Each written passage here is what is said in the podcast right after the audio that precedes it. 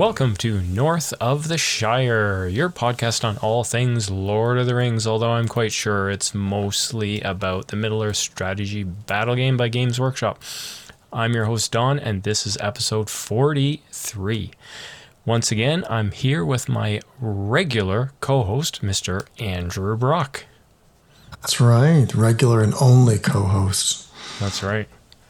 The only, the one and only co host the one and only co-host who apparently does not know what episode we're on because the episode title right now is episode 45 45 oh wow. That's just like you're living large there.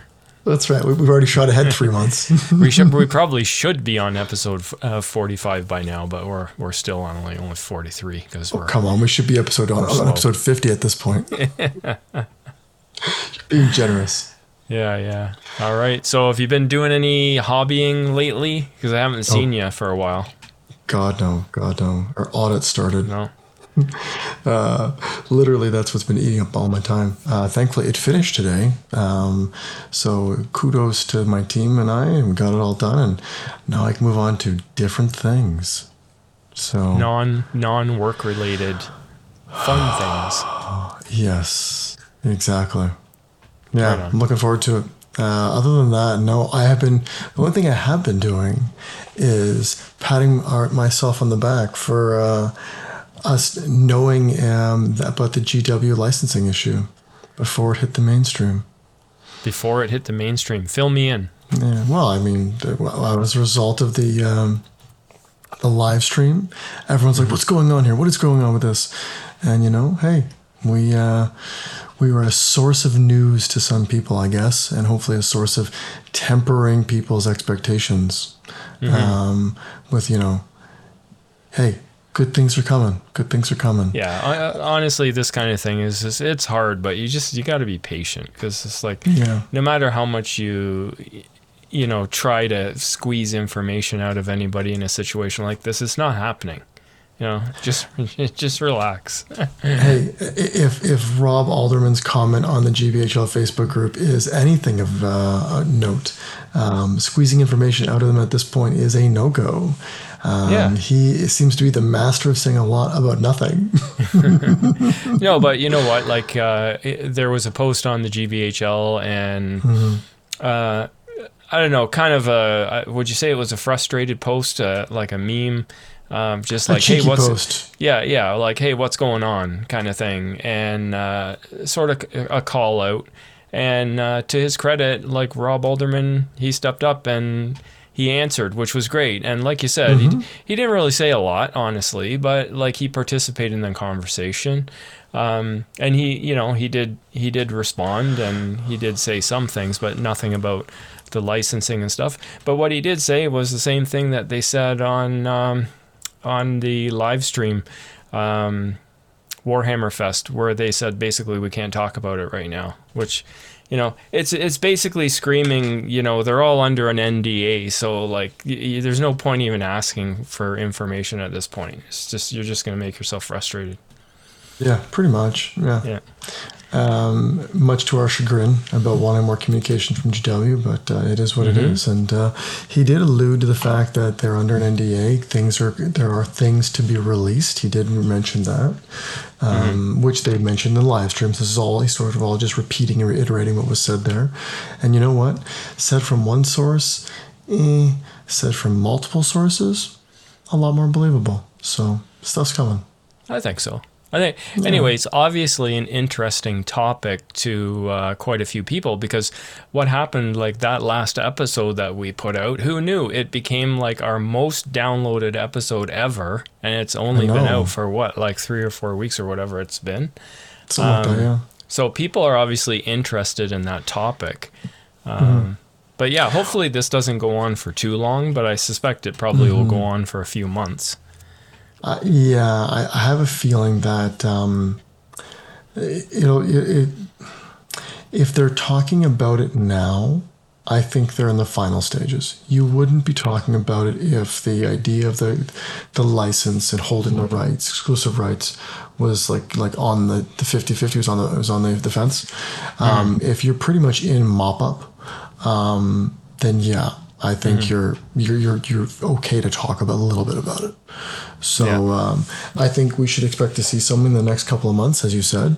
Uh, as someone who's been dealing with a lot with contracts lately, the last little fiddly bits can take months because Yeah. the lawyers have to go over specific wording and all that stuff, and it's just Yeah. back and forth, and you just have to accept it. You know. Yeah, it's just just relax, take a breath.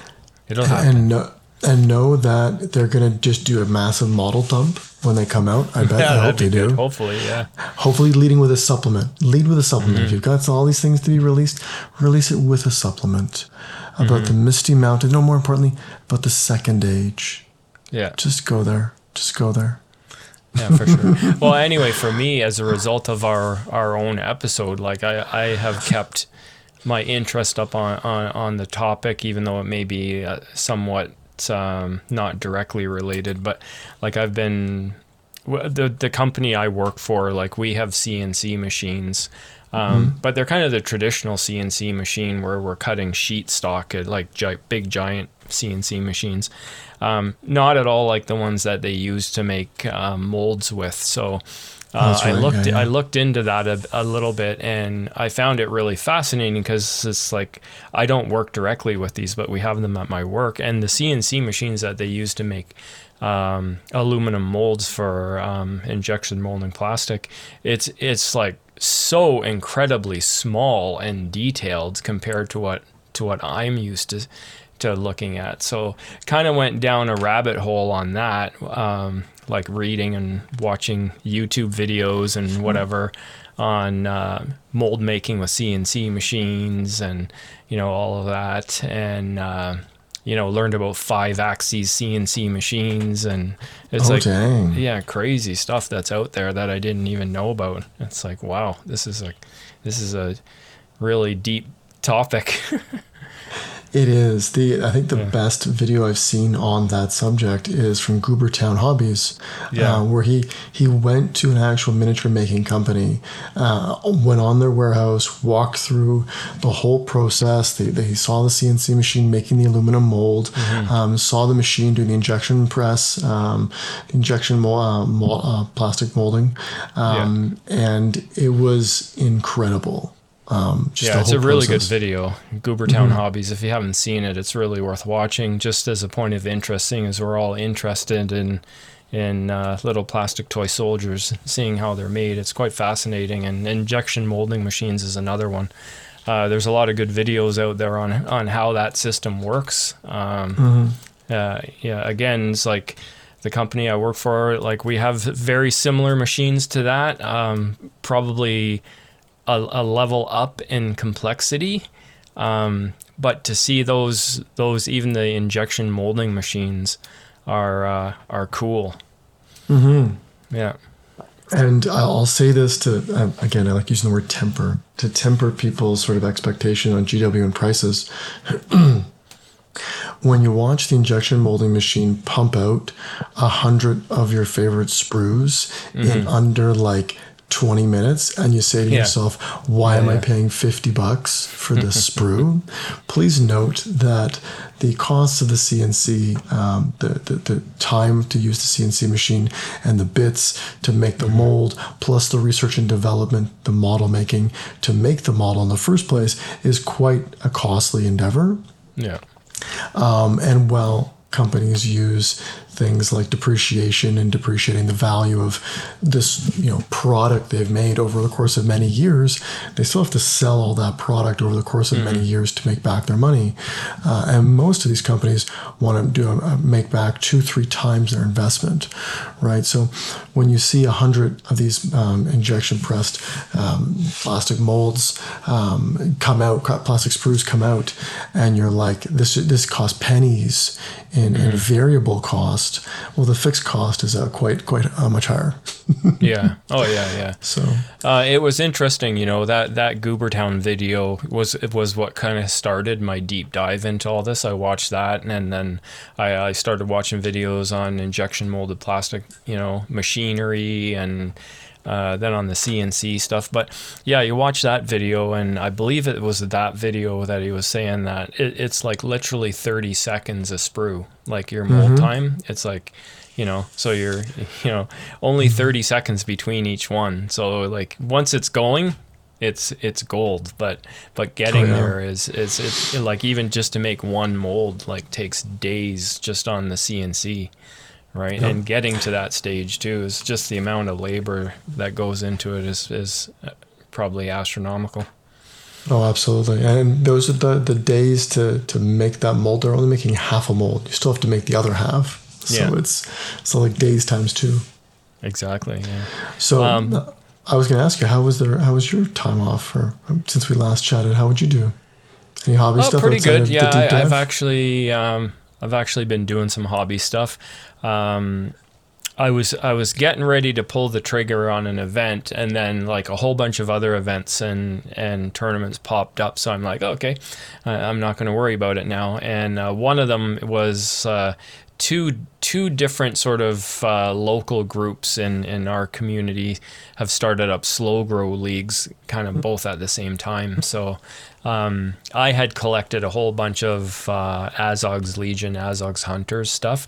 Um, It was actually because I had a bit of it, and then one of our listeners, like many episodes ago, um, I think I answered his question uh, when you weren't on. Um, But he was curious uh, it, whether it was possible to do like the micro warband thing with Oh. um, with the Hunter Orcs and uh, Azog's Legion uh, kind of thing. So yeah, so I answered that question, and he he, he had posed an army, and I sort of did my own spin on it, and I ended up collecting the models. I got all the the three hunter orc uh, heroes, and you know I got a couple ogres, a couple bats, uh, some berserkers, some hunter orcs, you know all, all of the stuff, and um, so that's what I'm building for my uh, my slow grow. So.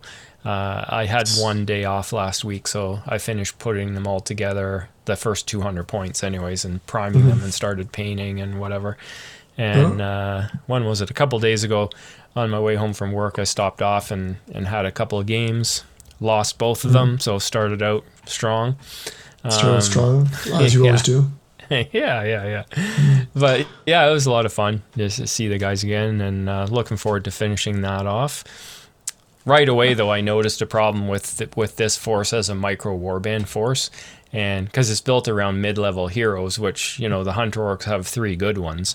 The problem is two of them are fight four, which is it- which is really not good for for for using as a micro warband kind of thing. They're mounted and they have three might, which is great but like the fight four is is a killer right? Like i i set up a, a game winning heroic combat in one of my games and the other guy had fight four um, and a warrior and he rolled a six and ended up winning the fight. And it's like ugh, bucket of cold water on my awesome move. Yeah, oh man, yeah. The fight for is uh, is not cool when it comes to your um, your heroes. No, no. The other thing I've been doing too is like I painted up some 20 year old models that I've had kicking around here for for that long and they're for Warmaster. So we every once in a while we pull out the Warmaster models, which is the 10 millimeter scale um, sort of Warhammer world. Uh, Yeah. stuff and uh, like I have an undead or it's now called Tomb Kings and um, I still had like a few blisters worth of my metal models that weren't painted. So we're getting together in a couple of weeks to play some of that. So I, I pulled out a couple of units of skeletons and painted them up. Um, so yeah, I'm almost through all of it. It only took me 20 years, but we're almost there. A couple more blister packs worth and we'll be done. It's ten millimeters, man. You're painting skeletons for gosh sakes. Literally, like Yeah. spray paint, bleach bone, and then ink Yeah. wash, and you're done. Yeah, that's exactly what it is. Yeah. Uh, what's that new term that everybody's using now? Slap chop. Yeah. Oh, so slap chop, yeah. yeah, I'm like, what is this slap chop, anyways? Like, let me like see. There must be a video on with a slap chop. So I like watched a video on slap chop, and I like said, oh, okay, it's the way I paint figures. this is what essentially it is. Is basically you prime them, you know, prime them zenithal prime, let's say, and uh, yeah, yeah, and then you're using the contrast paints on and pick out a little detail. That's that's slap chop. That that's exactly what I do now. That's how I paint my stuff. Yeah, yeah. All, all my hobbits were painted uh, via slap Yeah. chop. Yeah, you know, I'm all for it. All for it too. Whatever gets the models on the table faster. That's right. All right, well, let's move on to our main topic.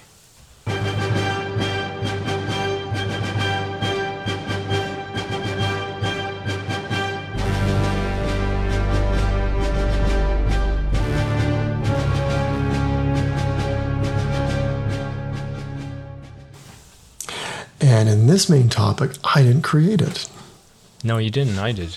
That's right. Crazy. I'm excited. That's why it's like I don't have like pages and pages of like notes written out like you always do. I just have kind of a general of a idea of what I want to talk about and a whole bunch of information. So that's what it is.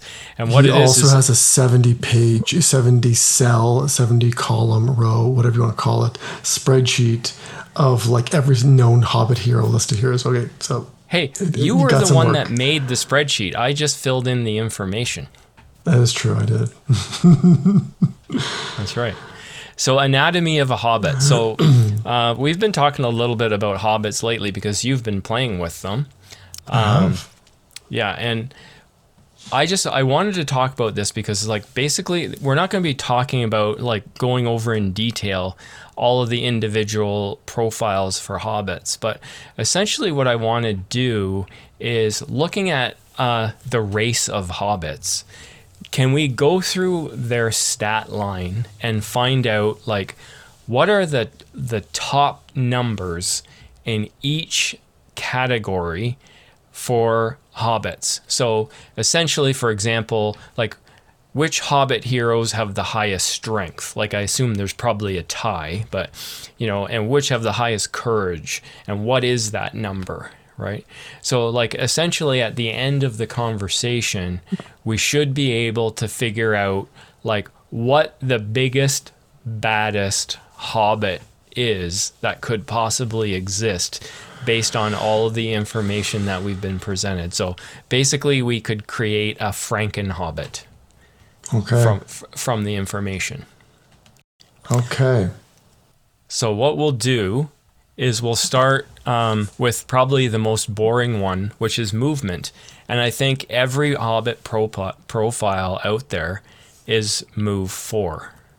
That is correct. So there's no yeah, there's no high or low there. It's just four. How goblins have move five when they're the same height as a hobbit? yeah. Got Um, nothing. Okay, so after that we go to fight. Mm-hmm. right. So again, there's like a lot of hobbits with three. Yeah, which I- one of which- mainstay heroes. Yeah, and so like there's too many hobbits with th- three to list, and I think the only other fight is there anything less than two? Uh, there is malicious fight one. Oh yeah, and also Rosie Cotton is a one. Rosie, Rosie is an amplifier for Sam. Yeah. So your high stat for fight for a hobbit is three.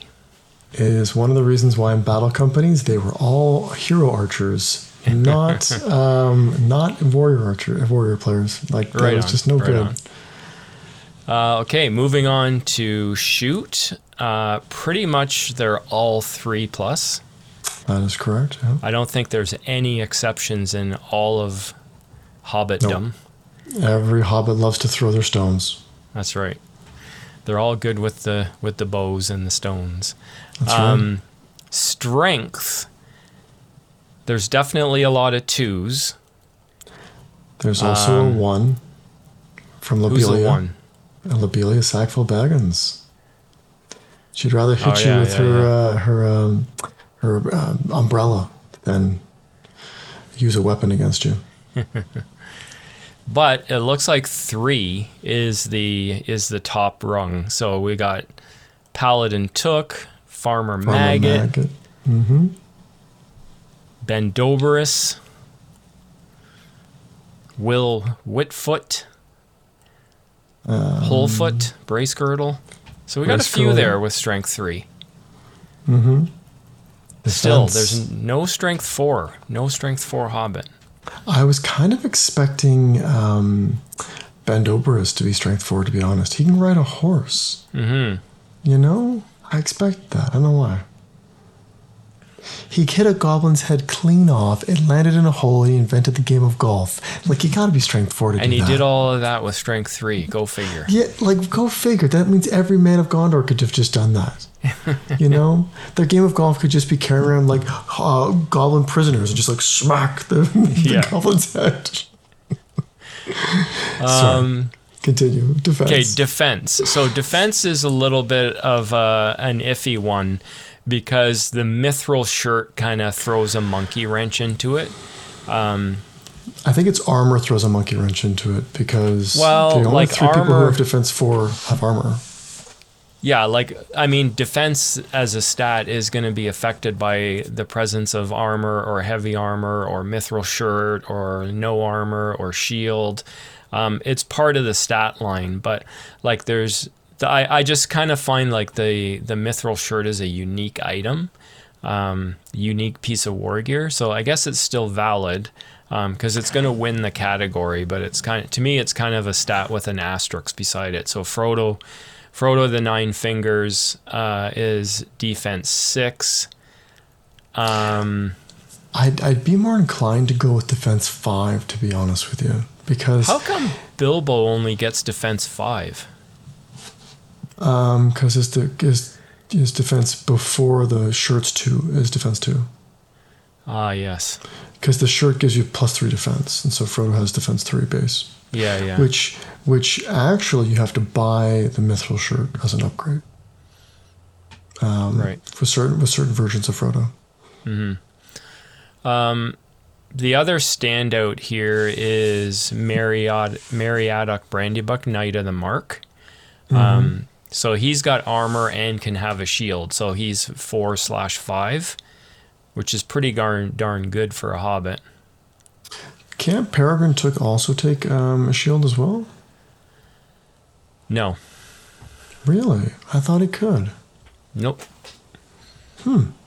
No Okay, so shield we- for uh, for Peregrine. So, so you think six is the right call here? You think five or four? What's what's your feel? Well, it's like six, but yeah, you have to have the mithril shirt, and there's only one mithril shirt in in all of Middle Earth. So it's like, well, I don't know. To me, it's like a hobbit with armor and shield is defense five. That's kind of the mm-hmm. best it gets, unless you're fortunate enough to find that one and only mithril shirt. Exactly. That's like saying what's the best man? Well, he's wielding Anduril. I'm like, Yeah. is he? Is he? Yeah, now? so let let's call it five. Let's call it Okay. five. Armor armor with shield, Okay. basically. Uh, okay, what's the next stat? Attacks, on. attacks. Oh, attacks. Yeah, is there any that have more than one attack? Yes, Mary and uh, Perry, uh, per- Meriadoc and Peregrine and Far- Farmer Maggot all have two attacks. Oh, the captain of the Shire, Marietta, captain of the Shire, Peregrine, captain of the Shire, two attacks. Mm-hmm. Oh yes, and Farmer Maggot as well. And Bendoberus has two attacks. Bendoberus, yeah, he's no slouch, even with his strength three. Two I mean, there are a couple okay. others, like, but yeah, generally most hobbits, to my chagrin, are at two attacks. I wish someone was a three. you know Three what would have attacks been with strength four. That's what they're calling out for. Oh, I know. You know what would have been great? Just a quick aside. Mm-hmm. Why Sam didn't get two attacks? I mean, come on. Two attacks plus Rosie giving him three. I would have been the one guy. He's like, he's the three would have been a attack guy. beast. And Yeah. everyone's like, oh, it would have been overpowered. He's fight three. Like, come Yeah, on. He's perfectly yeah. balanced. Samwise the Brave. He only has one attack. That, I don't know, know. Hits you in He, the, the he, he fought Shelob for God's sakes. He fought Shelob, and then he ran into the tower wielding his pot and his and sting. Dual wielding. That's two attacks. That's two attacks. Come on now. That's right. Pot and sword. That's right. Plus one Uh, attack for the pot. That should have been No yeah, wounds. right? Wo- Wounds. We forgot. Oh, wounds. wounds. For wounds. Yeah, yeah. I think two is the high. I would be surprised if there was a three. Who we got? Frodo Baggins, Samwise, Frodo the Nine Fingers, Meriadoc, Peregrine, Paladin, Farmer Maggot. Farmer Maggot, Bilbo Baggins, Bendoberus, uh, Farmer Cotton. Lots of them. Whole Foot Brace Yeah. Girdle. Wow, there's tons. There's a few more. Well, it's anything anything over like 25 points. I think gets you gets you two wounds. Oh, is that what it is?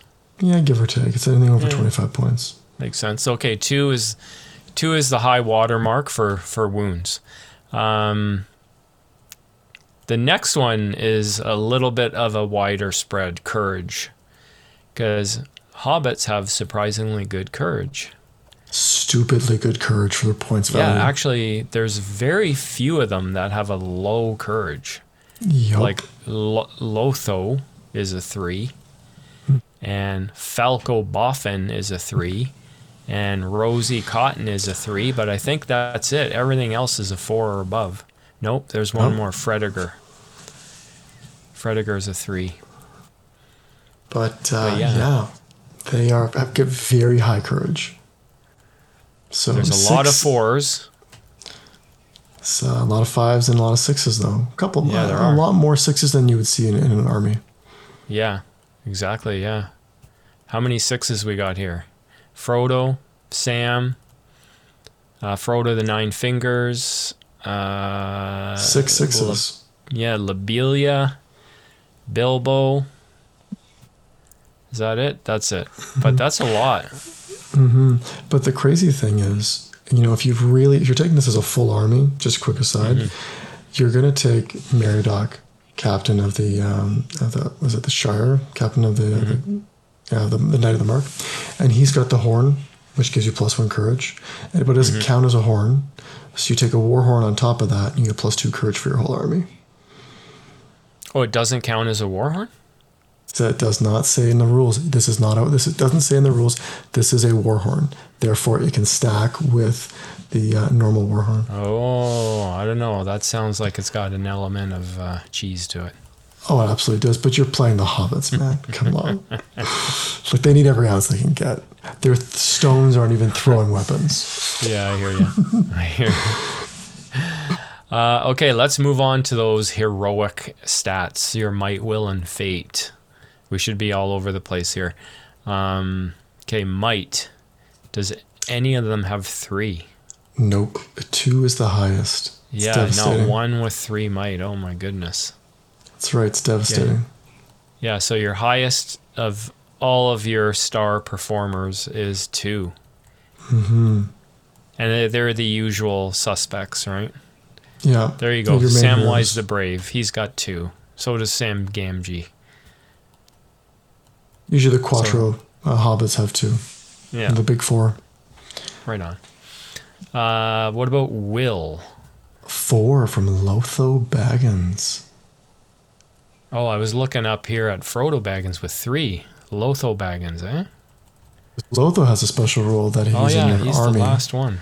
He can spend his point of will to like boost the fight of hobbits within three inches of him. I think by uh, by plus one fight. Is that well? His rules are family rivalry and considerable wealth. So probably considerable considerable, wealth. wealth. Yeah. No, but the nice thing is Lotho can affect both Sharkey's rogues and hobbits. Oh, cool. Yeah, Yeah, because he can be he can be on the uh, on the bad side, right? that is correct. All right, so your last stat is fate. And we do have some with three. Uh, you've got the uh, Frodo Baggins and Samwise Gamgee. That's right. And Bilbo Baggins. So three of them. Three, the three fate hobbits. That's right. Two of them ring bearers. Good point. Good point. Um, actually, all of them are ring bearers because Sam Ah, carried the ring point. as well. That's so the true, only that's true. ones that actually have three fate are the three that actually carried the ring. That is true. Sam carried it by technicality because Frodo uh, got uh, pinched by Yeah. Shelob. Yeah. Do you want to just quickly go through the heroic actions to see what kind of spread of heroic actions we have?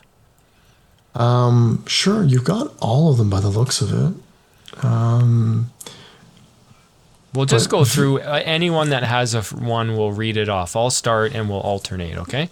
sure. So Frodo Baggins has defense, Samwise Gamgee has strike and strength. and Peregrine Took, guard of the citadel, also has defense. Oh, uh, Merry has strike. I oh, thought he had strike as well. Peregrine. He's No. even worse, man. You're terrible. Frodo of the Nine Fingers, resolve and defense. So far, all of the ones I've read have had defense. Sam has resolve and strike. And Meriadoc, Captain of the Shire, March, Strike, and Challenge. That's who I was thinking of. Peregrine, Captain of the Shire, March, Accuracy, and Strike. Oh, those are three solid heroics. Those are some really good heroics. yeah. Uh, Paladin Took accuracy. Okay. Seems kind of weird because he doesn't have a bow, but I guess he can throw a stone. Um, actually, it's because his special rule allows him to um, upgrade uh, Hobbit archers to Tookish hunters. Good point. Uh, Bilbo Baggins has resolve. Wait a minute. Paladin Took has that rule? He does, yeah. He has it as well as I think it's is it Merry or is it Pippin? One of the two has it. Both of them have the special rule. You can upgrade uh, models archers in your warband to Tookish hunters. For Oh, I didn't know point. he had it. It was a random one. I'm like, that's weird. Okay, who's Uh, next? Bilbo Baggins had as resolve. and Bandobras has strike and strength. You would figure he would have strength. That's why he doesn't have strength four. He's got heroic strength, of course. There you go. Of course, of course. Farmer Tolman Cotton has resolve and challenge. Hmm. Um, and we've got Will Whitfoot, Mayor of Hobbiton, has resolve, And Folco Boffin also has resolve. and Whole Foot Bracegirdle has march. And Robin Smallburrow has march. Not surprising. They're both sheriffs. Yeah. Baldo Tulpenny has accuracy. And that is the last one. That's it. Right on. All right. So they have a mixture of weapons and war gear, and special rules are all over the map. Uh, I don't want to get into all of those because they're so But there are- varied. But there are two consistent special rules across the whole army. True. I did a lot magic. of copying and pasting on those two. I bet you did. Resistant to magic and throw stones. Yeah. Both solid rules for, for this uh, force. Oh, absolutely. Except for throw stones. I hate you not being throwing weapons. Why can't you be throwing weapons? Like Corsairs, I'm going to carry nine knives on me. Just keep pulling them off me and throwing them at people. Yeah. But I can't have a pouch of just stones? Like, seriously? Seriously. That's so Yeah. much more realistic.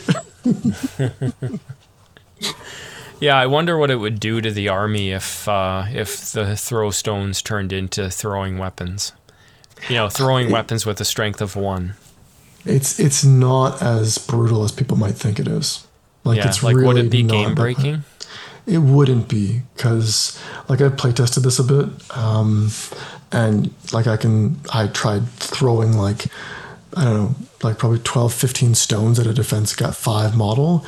I didn't mm-hmm. kill it. You know what I mean? I'm hitting on 3s mm-hmm. So like, it's not game breaking. Even if you had seventy or eighty of these stones, it really isn't. Mm-hmm. But what it does do is it would create a really cool skirmish style army. That's all. Yeah, yeah, and they only move four, so Yeah, it's still it's hard for them to. It's still hard for them to charge. It's easy for your opponent to avoid. Mm-hmm. To avoid the charge if they want, but anyway. Exactly. So we've talked about all the top things in hobbits. Now let's talk about the Franken Hobbit. the Franken Hobbit. So I've got a technically, point. it, it, technically, technically, it's not the Franken Hobbit. You are the Franken Hobbit. It is just a monster. Just saying. Sure. Well, because Frankenstein wasn't the beast. Frankenstein was the doctor who created the beast. The beast never had a Oh. I get you. I get you. Yeah. Okay. Okay. Yeah. So you are the Franken Hobbit. I've I've created the Franken Hobbit. I've created the monster, the monster There you Hobbit. go. So I have a point value here, and it's been a while since I did this. So I think I probably established this point value using the uh, stat adjustments f- from battle companies. So probably taking the average points of a Hobbit and then and then uh, juicing them up for for all of these top notch scores that they have. Okay, so let's go through this. Um, of course, we have move as 4 um, and fight. So this is the best hobbit you could possibly get based on the information we've uncovered, right? Move four, fight three, shoot three, strength 3 defense. Um, it's either armor, which is defense four, and then add a shield, which is defense five, or if you're lucky enough to get the mithril shirt, you're a six. Um, does that mean if you had the mithril shirt and a shield that you would be seven? You would be, yeah. Yeah, okay. Uh, attacks are two attacks, wounds, two wounds, courage, six, probably their most solid stat, uh, two might, four will, and three fate. Um, I've actually added in some uh, heroic actions and war gear, I guess, just to sort of finish off the Franken Hobbit. So Yeah. march, accuracy, and strike, and I think we said that was that Peregrine. That is correct, yeah. Yeah. Um, and then armor, shield, dagger, or armor and hand and a half club. So those would kind of be your weapons of choice. So like you know maybe you go mithril shirt and uh, hand and a half club. No, you, you could you Right. could do um, armor, shield, and hand and half club. You don't have to go with the dagger because if you want to go two handed, you just don't use the shield. True. Very true. And then you've got your resistance to magic and throw stones. And there is one hobbit uh, on the list that can actually ride a horse. Bandobras.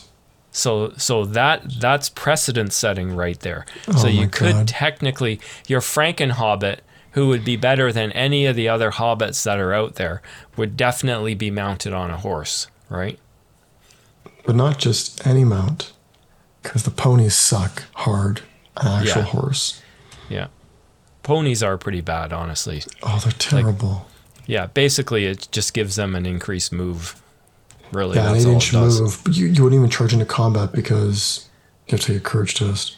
I guess I guess if you're a courage six hobbit and you're on a pony, it, it does it does make your stand fast just that much bigger. But It's great on Frodo because he's got he's a banner, so Yeah. being mounted increases the banner radius. there you go. Yeah. That's something. That's something.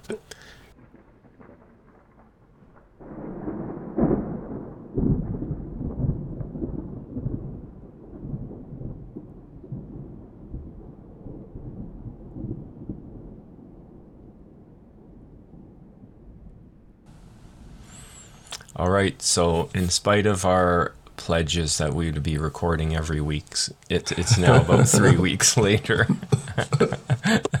so much for that plan, right? Exactly. Um, so when we left off, we were we had jo- sort of just established the high water mark of all of the different stats for for the the different hobbits. So this is kind of the Franken Hobbit profile. Um, we weren't going to really talk too much about special rules because there's so many with the with all the different Hobbit profiles. Um, but we we've picked out a couple of of notables just to talk, and and I think Andrew has like one on a wish list that they don't currently have. Yes, that's correct. So so why don't you give us one special rule that that you think is either one that's like very competitive or one that you just really like maybe because it's thematic. We'll talk about a few special rules. Um, I think the one special rule I really like that's both, I think, some ways thematic, but also very much um, competitive, is Lobelia Sackville Baggins' Furious Tirade.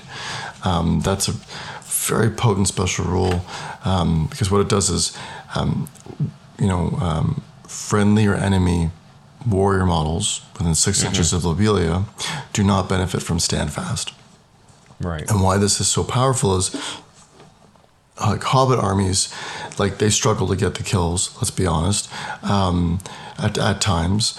And so once you break your opponent, which is you know it's, it's possible to do considering how you'll you outnumber them two times, three times um, their model count. But once you break your opponent, it's like okay, Lobelia can start moving around and blocking those heroes' courage uh, and standfast rolls, so you can hopefully get some additional um, failed courage tests to sort of push the the opponent down to being quartered much faster. So it really is a powerful rule, uh, and it's very thematic, I think. So. Yeah, especially if you're playing like orcs or Courage 2 opponent, where they mm-hmm. really rely on the, the stand fast of the heroes, right? I love her mm-hmm. other rule, which in, in most other characters that are heroes that have this rule, they just say that they can never be unarmed. But for her, mm-hmm. the rule is called the umbrella is not mightier than the sword. And then the rule, instead of just saying she's not never unarmed, it's if Lobelia wins a combat, oh, it's if she wins a combat, she will not make strikes. In fact, she will most likely give her opponent a good but ultimately painless battering with her umbrella. it's just random. I guess it doesn't matter if you win or lose because if, you, uh, if you're never considered unarmed, it's only relevant if you land strikes. So kind of a different way of writing it. It's interesting because the, the hobbits, I think, have, is the one army that has the most amount of heroes that literally cannot strike in combat. It's not that they're unarmed and they're bad at striking in combat; they literally cannot strike. So you got Lobelia and you got Frodo. Neither hmm. model can actually strike in combat. So if you're buying those two heroes, they Yeah. don't do anything in combat. Speaking of Frodo, I think he was on your list, was he not? He is on my list as probably the most competitive rule. That like he is an auto include in any army if you're doing a pure Hobbit army, and that is because he is your six inch banner.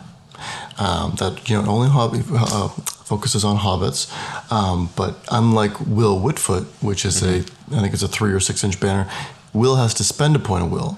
Yeah. f- to, to make his banner occur. Frodo does not. It just happens. Yeah, so And his rule is called home. Home is the hero, and it's passive, so Mm-hmm. Doesn't have to do anything to make it happen. That's right. So even if he's transfixed, still occurs, still keeps happening, and he is the one candidate that you like guaranteed you're putting him on a pony because you want that big base to make as much make as much use of that range of the banner as possible. But it's also to give him an eight inch move so he can zip around um, to be in certain spots where that banner is super critical. Because again, he can't charge into combat. He will not make strikes if he wins the combat. So it's no point trying to even getting him close to the combat. He should just be literally he is your like Yeah.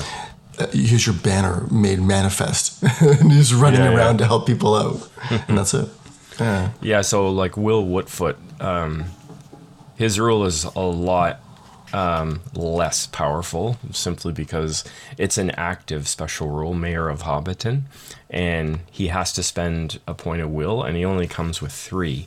Although I picked this rule because I, I thought it was kind of thematic because you just have this otherwise kind of crappy 30 point Hobbit, whereas Frodo's 60 points plus five Yeah. for the pony. So it's still like a decent uh, little rule. Um, maybe you're playing in a scenario uh, that doesn't have Frodo but has uh, Will Whit- Whitfoot, so it's a solid rule still. Oh yeah, absolutely. There's one thing I'll say about the hobbits.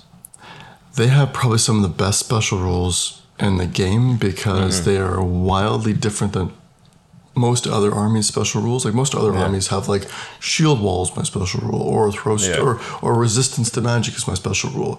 But like hobbits are just like we have a person that has special rules that give us us traps that we put on the table, or Yeah. we have a person that has a special rule that um, uh, removes stand fast for warriors, uh, or and the list goes on and on. And it's just like every hobbit.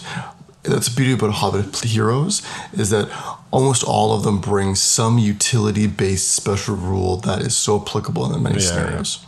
And and some of them contribute. Like there's a couple that contribute these small, um, sort of three inch sort of effects, like. Uh, Farmer Cotton, so he has This Is Our Country. Farmer Cotton and all friendly Hobbit models within three inches of him may reroll ones, uh, rolling to win a duel roll. So they're like it's a little three inch bubble, a bubble of uh, re-rolling ones in duel rolls, which is pretty good. Um, and then you got um, whole foot Bracegirdle. one of your favorites. This is the one. Yeah. Pardon me. Oh, This is the guy. I gave you this guy for you winning your painting challenge. Yep.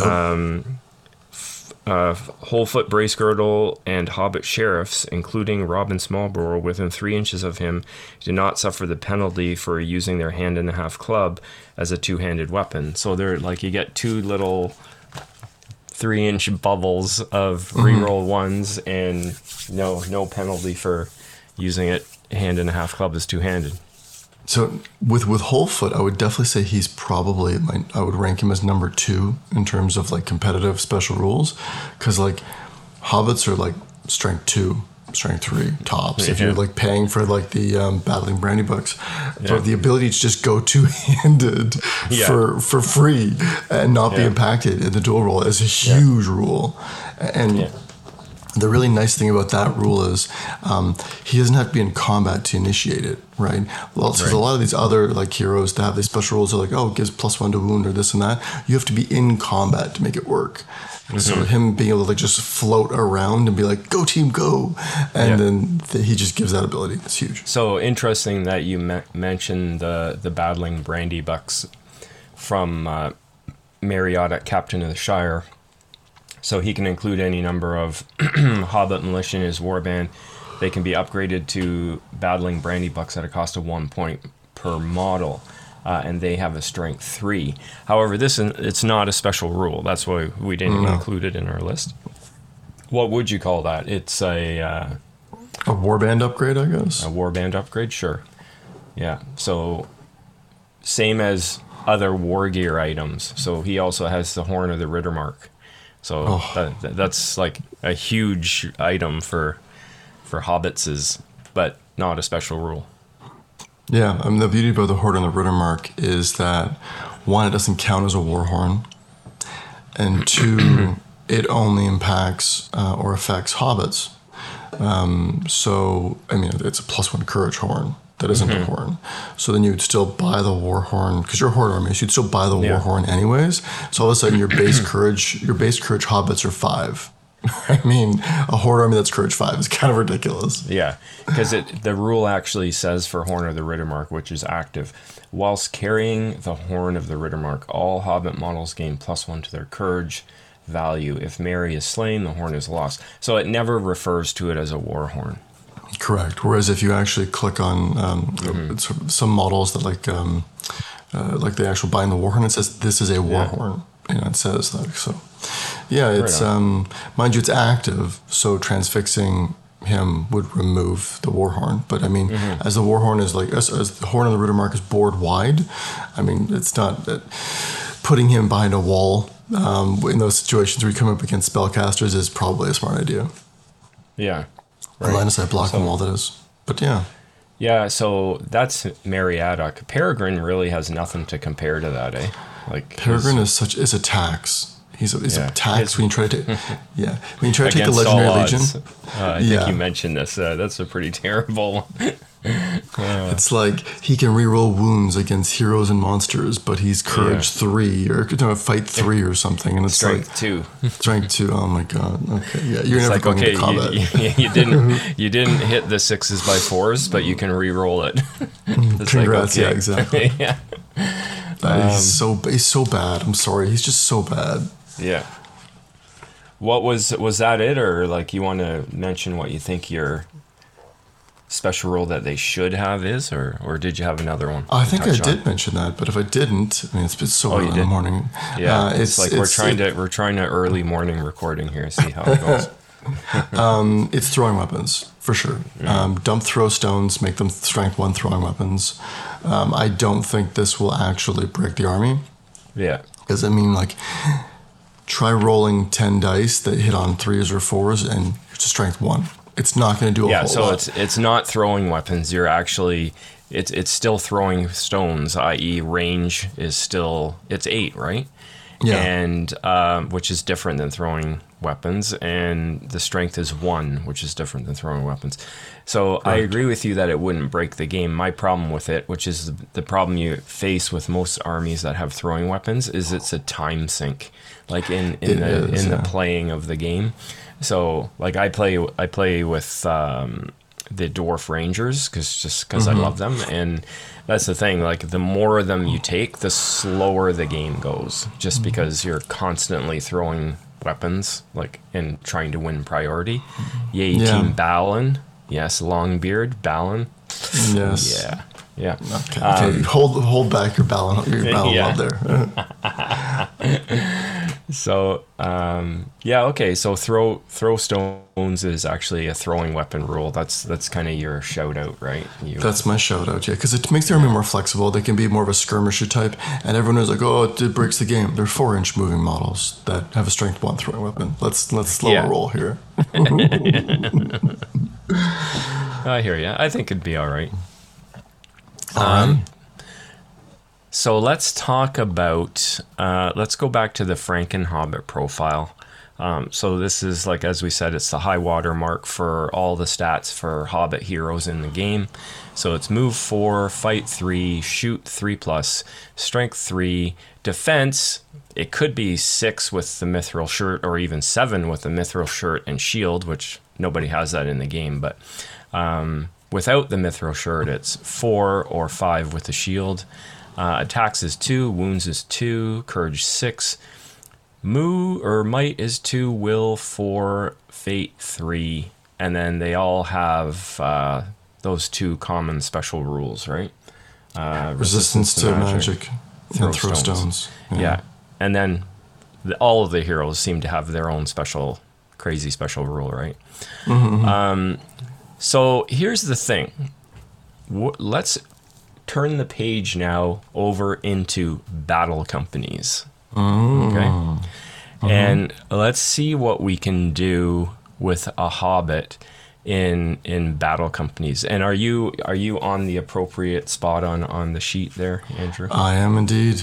Okay, so it's funny we were just talking about battling Brandybucks because actually getting a battling Brandybuck warrior model to advance into a hero is the is going to give you a leg up in terms of the profile you can attain um, because they get a, a strength boost of plus one strength so Yep. they they start at strength three right? So there's a couple of uh, paths. So in battle companies, you have path. It's kind of like a character class in sort of a role playing game um, that you would take. And I'm pretty sure that um, the warrior path and the general path are going to give you the the best results here from trying to figure out like the sort of the mightiest hobbit you can ever possibly get. Um, so if you take one of those two paths, and I've used the general as the example, um, simply because you can get a higher defense. Uh, Well, sort of, but um, yeah. So let's go through this and and compare it to our Franken Hobbit profile. Okay, so no surprise, like your your high watermark for movement is is still four. You're kind of stuck at four, right? Um, I need to be able to see the name of the stat. There we go. Um, the big one here is fight. So a lot of these pro or a lot of these paths in um, battle companies they give you sort of a maximum you can achieve with uh, a category like for example fight uh, like some of them say the maximum you can get is six but but they don't really take into the account that you're actually starting from a score of one right or Oh, yeah. or two or whatever so you know you're you're gaining like potentially five steps in uh, in a stat category which is kind of like outrageous so in in this path you can achieve a fight six as a hobbit which right away is uh, three higher than the maximum that any hobbit in the game has so it's Yeah. Ki- kind of one of the like radical kind of uh, increases that you can get uh, and shoot remains at three because is there anything that has yeah i guess there is a couple of models in the game that have shoot two but not many yeah, Randall, I think, was one. yeah i think i don't think any hobbit can get better than three plus shoot Nope, definitely can't. Yeah. Right. Um, so strength. So this one here, again, in all of the paths in in battle companies, they all pretty much have a maximum of either plus one strength and or plus one defense uh, available. So in this case, you can actually get your hobbit up to strength four, which is also unheard of in the game. Um, simply because you can start with a Battling Brandybuck at three and then get plus one, go to four. Right? Yep. Um, That's no pretty solid. Yeah, it is very solid. Have a see now there. If Merry had a strength, or sorry, it's Peregrine, right? If he had a strength four, like his rule would be a lot better, which is reroll to wound, right? Okay, here's my soapbox gripe. They both drank the they both drank the trough water from like the end the end The trough. Entwash. Yeah, the Entwash Yeah, and got bigger whatever. than everybody else. Where is that represented in any of the stats? Yeah, I, I don't see that. I guess it's because they're captains of the Shire. Come on. They should all have a strength bump. Like at a minimum, like plus one strength, plus one defense, because they're bigger than every other hobbit. You know. Anyways. Yeah, it's not in That's their profile, really, is it? No. Because they don't have a better fight. They don't have a better strength. They don't have a better defense, aside from the fact that they're both wearing armor. So yeah, Yeah. kind of odd, but Yeah, because they're agree visibly like you. a full head. They're a big. They're visibly a full head taller than everybody else in the, in Yeah. the Shire. So right on. Um, continuing down the stat line, so defense, um, it's pretty much in line with what we see in the game. So the best you can get is a four. So apparently there were hobbits with a four. Um, this is without you- any without armor. Gotcha. This is without armor or shield. Gotcha. Right, right, right. Um, then But they can't. have- but they that- can't take armor true? shield. Yeah, they can't take armor shield, can they? Because they No. don't. They Yeah. can't start with armor, so therefore they can't buy it. Yeah, thanks for mentioning that. Actually, yeah. Um, so it's four because they can get plus one defense. Um, So they can achieve the same defense as, say, like Peregrine, Captain of the Shire, who has defense four without a shield because he's wearing armor. But in this case, the Battle Company Super Hobbit is not wearing armor and can still get a four because they can get plus one defense. That's correct. Um, they, however, in battle companies right now, they cannot get armor because they don't start with any armor, so there is no upgrade available to give them armor. that's correct. Yeah.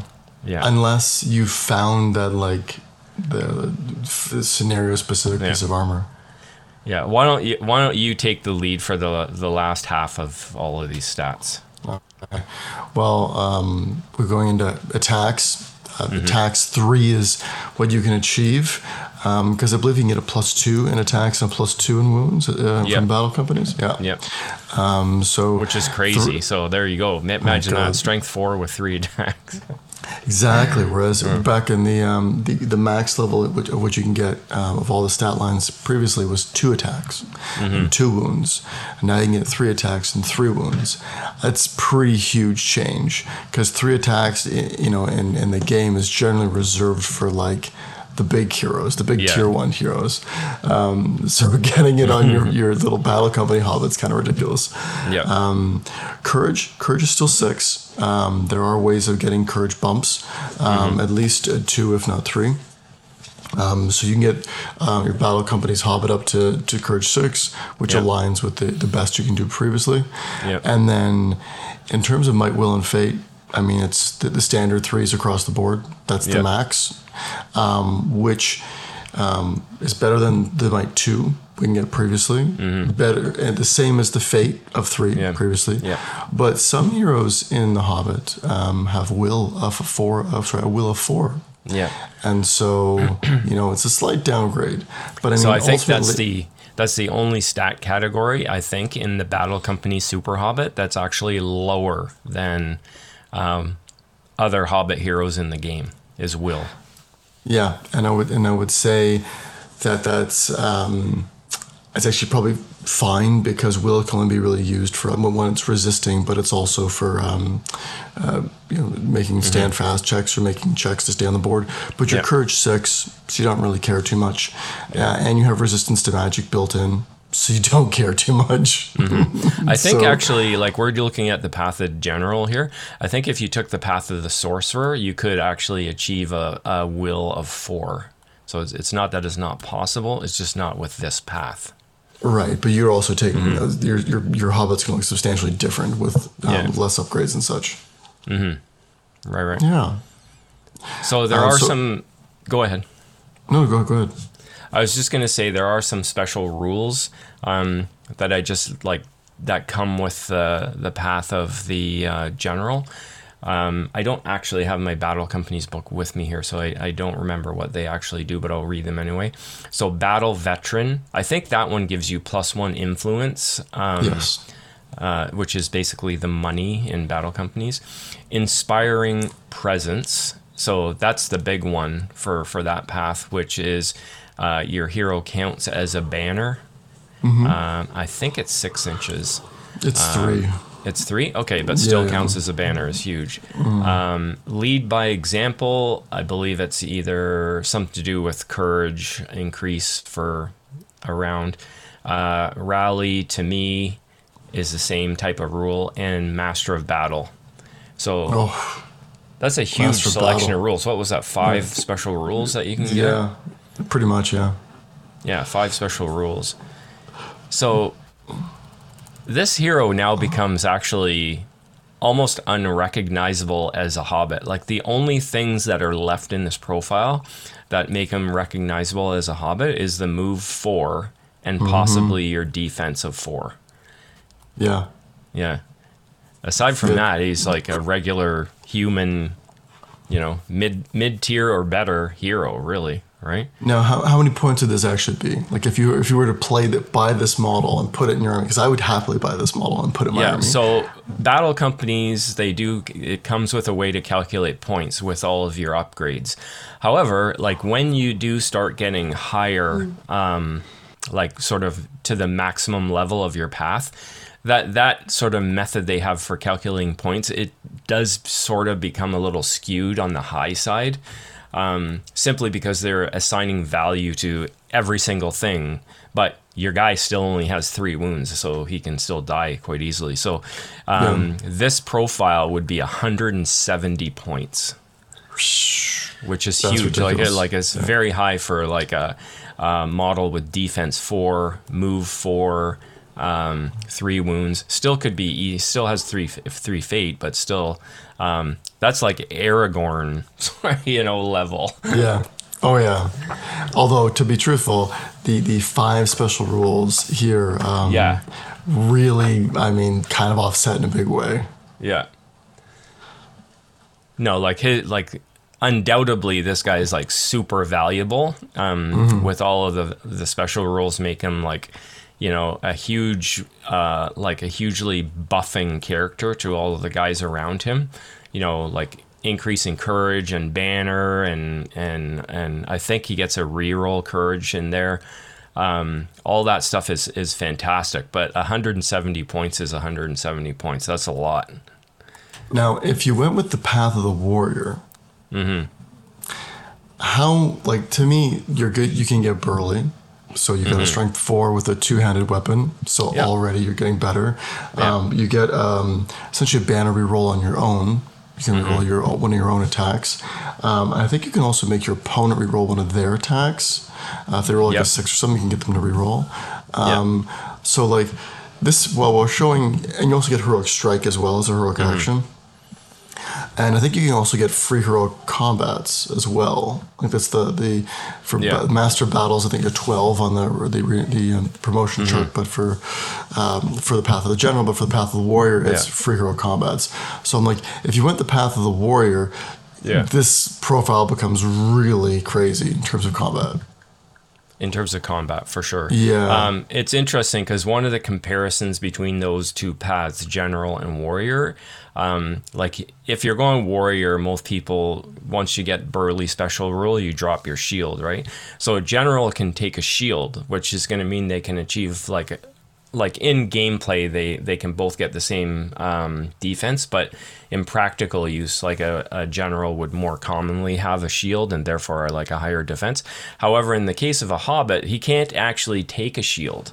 Um, it is available but uh, because nobody in the hobbit warband can actually get that war gear the heroes can't get it either. So that's why I don't have it included in the profile, simply because like generals can take a shield, but Hobbit generals cannot take a shield simply because that piece of war gear is not available to their faction. And so you're probably better off going warrior then. I mean, it all depends. Like, do you want the the, the courage buffing things and the, and Yeah. the banner, or do you want to make like a meat grinder? yeah, like to, to me the to me the uh, being a like a buffing hero is probably better, but I mean certainly you, you could go you could go with the the other option. Um, the other thing we didn't talk about here too is so that that's with no um, crazy gear items, which can be obtained in battle companies through narrative play. Mm-hmm. Right. So, in some of the narrative uh, campaigns in battle companies, you can win special rewards that are not otherwise available in the game for winning the scenario. So, I've just I've got a couple of examples here, um, which would again like really increase the the viability of your mm-hmm. your Hobbit hero if they were given to a Hobbit. So mm-hmm. the journey to the Blue Mountains is is the narrative campaign that comes in the current edition of the rulebook, and one of the missions in there or in narrative scenarios is called the Ruins of Annúminas, and you can get an ancient dagger in, in that as a reward, and that. Mm-hmm. Which the rule for that one, it never needs more than a five plus to wound an enemy. So like that, that for somebody that has a relatively low strength, that is a huge bonus. Um, one one of the little holes in battle companies is a lot of these things they, they don't list how many points it would cost, so I don't know the point value assigned that would be assigned to that. Um, another one, ambush in the hills is a scenario, um, and in one of that scenario there's a warg chieftain, and so whoever kills the warg chieftain receives its pelt. Um, he now wears a pelt, a warg pelt, and whilst they do, they cause terror. So you can get that special rule. Um, again, doesn't say how many points it would be, but you know, let's say it's five point upgrade. yep. And this one is a little uh, odd because it doesn't say how to handle this for somebody that doesn't have armor. I would have to assume they would be not allowed to take it. Um, but uh, Search for the Stone, which was uh, a narrative campaign that was in a White Dwarf, uh, across the dead marshes, you can slay a specter and gain some ancient armor. And this counts as heavy armor. So it's not an upgrade to armor. You're actually getting a war gear item. So I'm not sure if someone with no armor could take this. Um, but it counts as heavy armor, and when a model wearing this ancient armor suffers a wound from a shooting attack, roll a d6. On a 4 plus, the wound is ignored. So it's even better against shooting, Wow. but it's also heavy armor, which, like a hobbits, normally can't even get armor. So again, it doesn't say if someone with no armor could could actually wear that, um, but it's a potential upgrade that they could get. yeah. Well, these are some some solid options here. Yeah, yeah. Uh, So- and then there's also there's also equipment they could get, like a bolster, the bolster their um, Yeah, their like the further. regular the regular battle company stuff. Yeah, like I've Yeah. written down I've written down a couple of choices that, that like that I think are solid options for them. I mean, the Um, concealing cloak is, is fantastic. Stalk unseen special rule. Yeah. So lucky talisman, reroll fate.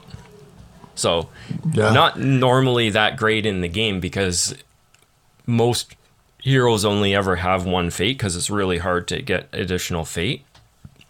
But there you go. If you have three fate, the lucky talisman is just amazing. And the, the funny thing is, like, I get this lucky talisman, I get to reroll fate. I'm like, but my Elven Ring of Power does the same thing. Shush you! I got a lucky talisman. It's just shiny bauble. yeah. it's it's another it's another uh, ring that nobody ever heard of the Hobbit rings. That's exactly the Hobbit Ring of Power. yeah, the Hobbit ring of power. But I mean, anyone can take a lucky talisman in the game. It's true. Yeah. So, so anyways, it's like I actually did a conversion of a model which I'll post. A, Oh. I'll post some pictures on our Facebook group um, or Facebook page rather. So I did a Hobbit um, hero conversion just because I was like, I wonder if it's possible because it's really hard to convert hobbits because they're so small. Right. Yes. So and they're I'll also just made of metal. Yeah, so I'll talk quickly through this because as soon as I found the the subject model to start with, I'm like, yeah, this is doable, right? And that was Bilbo Bilbo Baggins, the plastic one. Oh, So the, pla- the go. plastic Bilbo Baggins. So he's like, he's kind of standing there with like his his uh, sting in one hand, like held right out to the side, and his other arm is away from his body, which is is good when you're trying to do a conversion.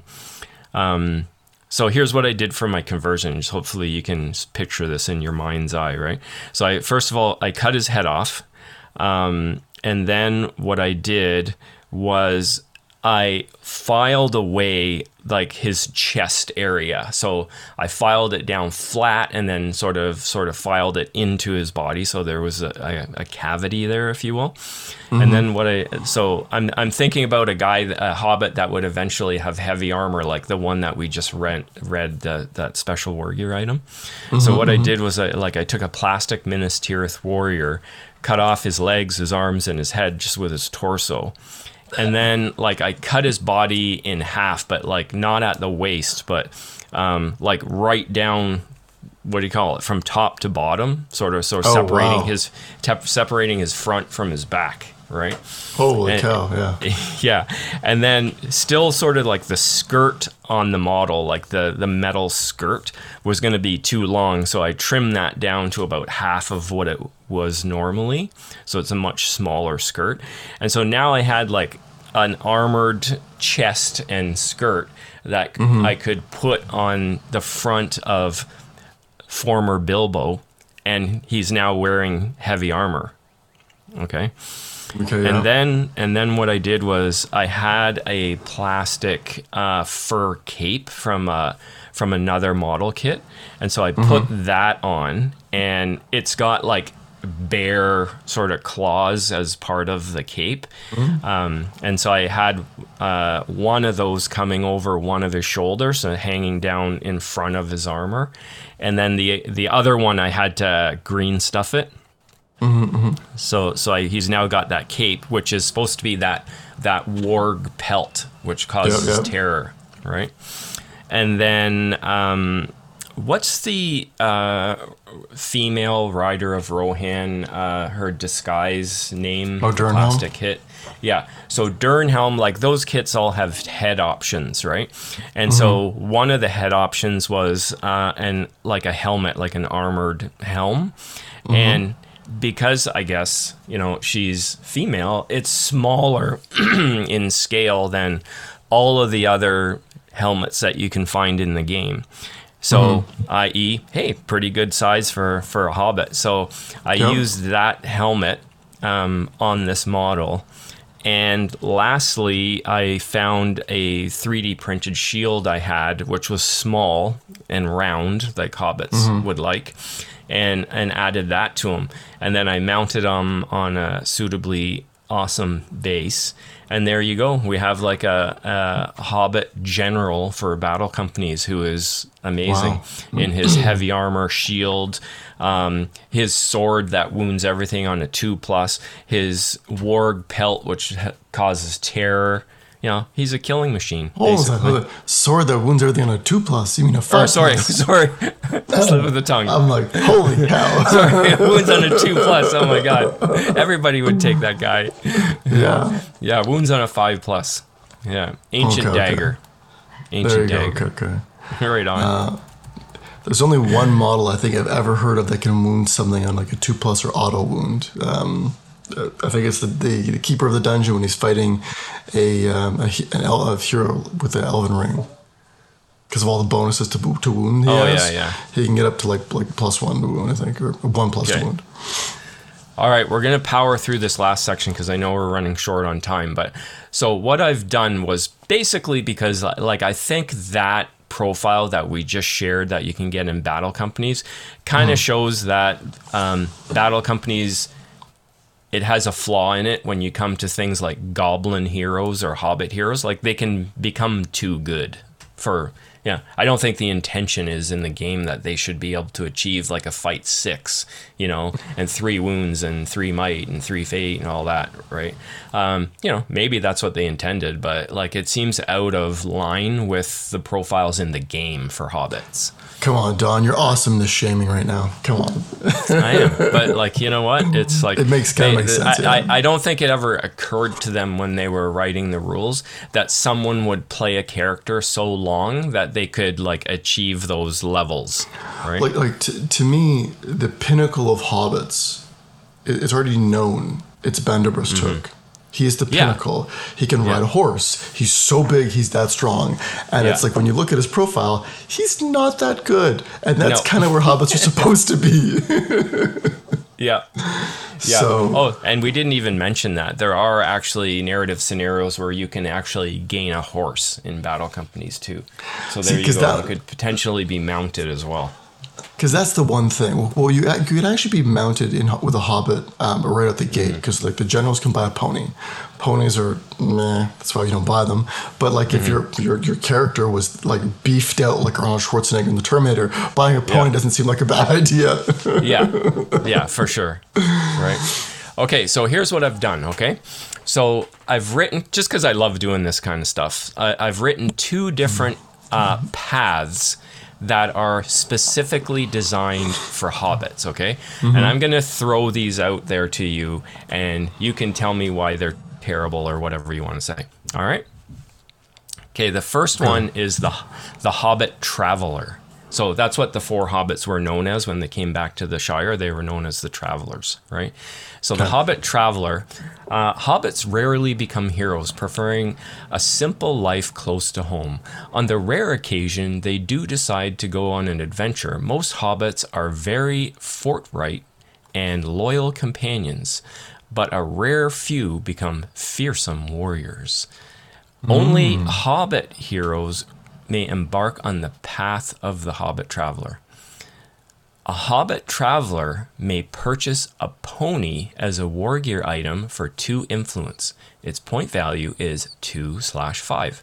That point value might be high, but it's kind of like comparing to everything else in the game. I sort of landed on that, but I mean, there could be an argument for reducing it, honestly. And I would say it's one. I would say one because Yeah. Ponies are rubbish compared to horses. Yeah, yeah. So- well, we'll see. We'll continue to go through my profile, and we'll see if you still think it's total rubbish. Okay. Okay. So what I'll do is y there's 12 results here because that's how paths work in battle companies. So I'll start in the middle at seven, and then I'll work outwards from the middle. Okay, because Okay. the, the upgrades kind of get better as, as as you work towards the twos and the 12s mm-hmm. right? So number seven, attack slash wound. Uh, the hero may increase either their attacks or wounds value by one. Neither their attacks or wounds value may exceed 2 So there we go. We're putting a governor on the uh, governor on what they what they can get. They can't get the threes. Well, I think stuck a, at the lo- twos. I think a lot of those stats, like we talked about before, they just Yeah. need governors on each stat line instead of just Yeah. like you can be up to six. I'm like, no, no, no, no, no. Just plus Yeah. two is all you can get. Yeah. So- So, in in the same vein as that, if they get an eight, okay, it's fight.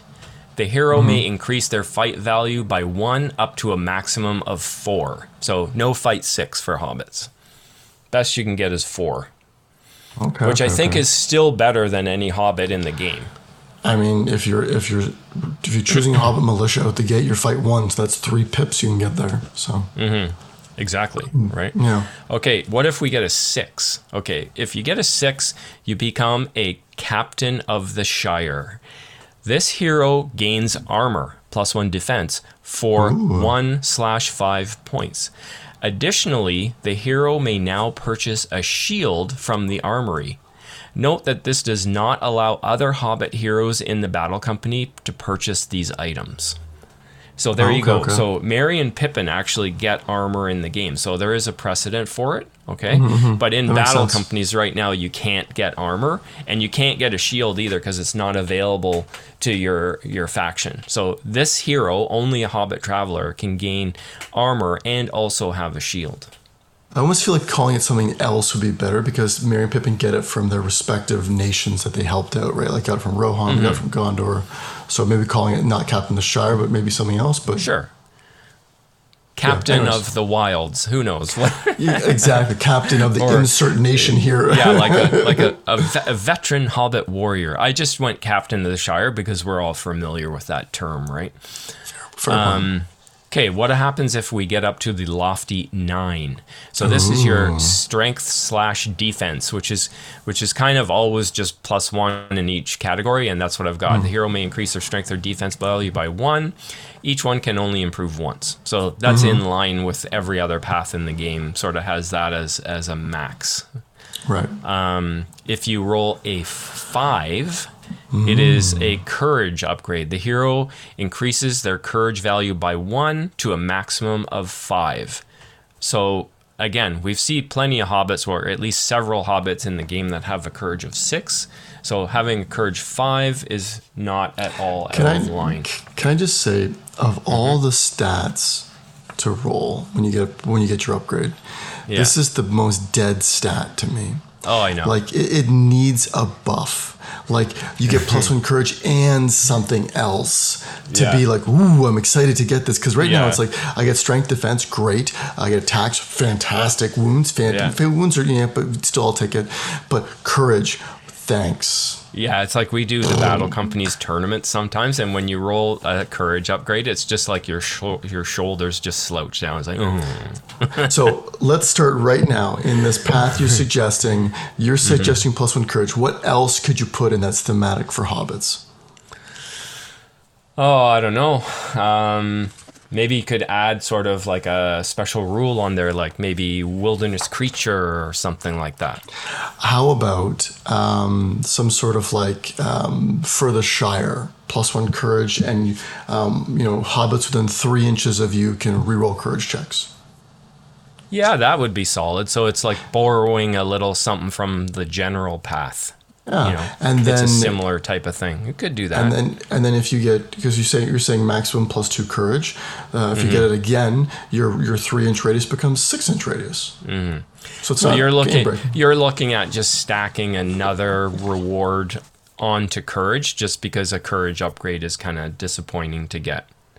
It is, but it's like it's Yeah. like yeah, I'm more courageous, but like you're a traveler. That means people are gonna flock to you to listen to you. You know. To be fair, Hmm. I, I think your point of reference because you've uh, I don't think you've played Battle Companies much, um, but we recently all both played in a Battle Companies tournament. Mm-hmm. So like when you're thinking about this, I think you're referencing like tournament play for battle companies.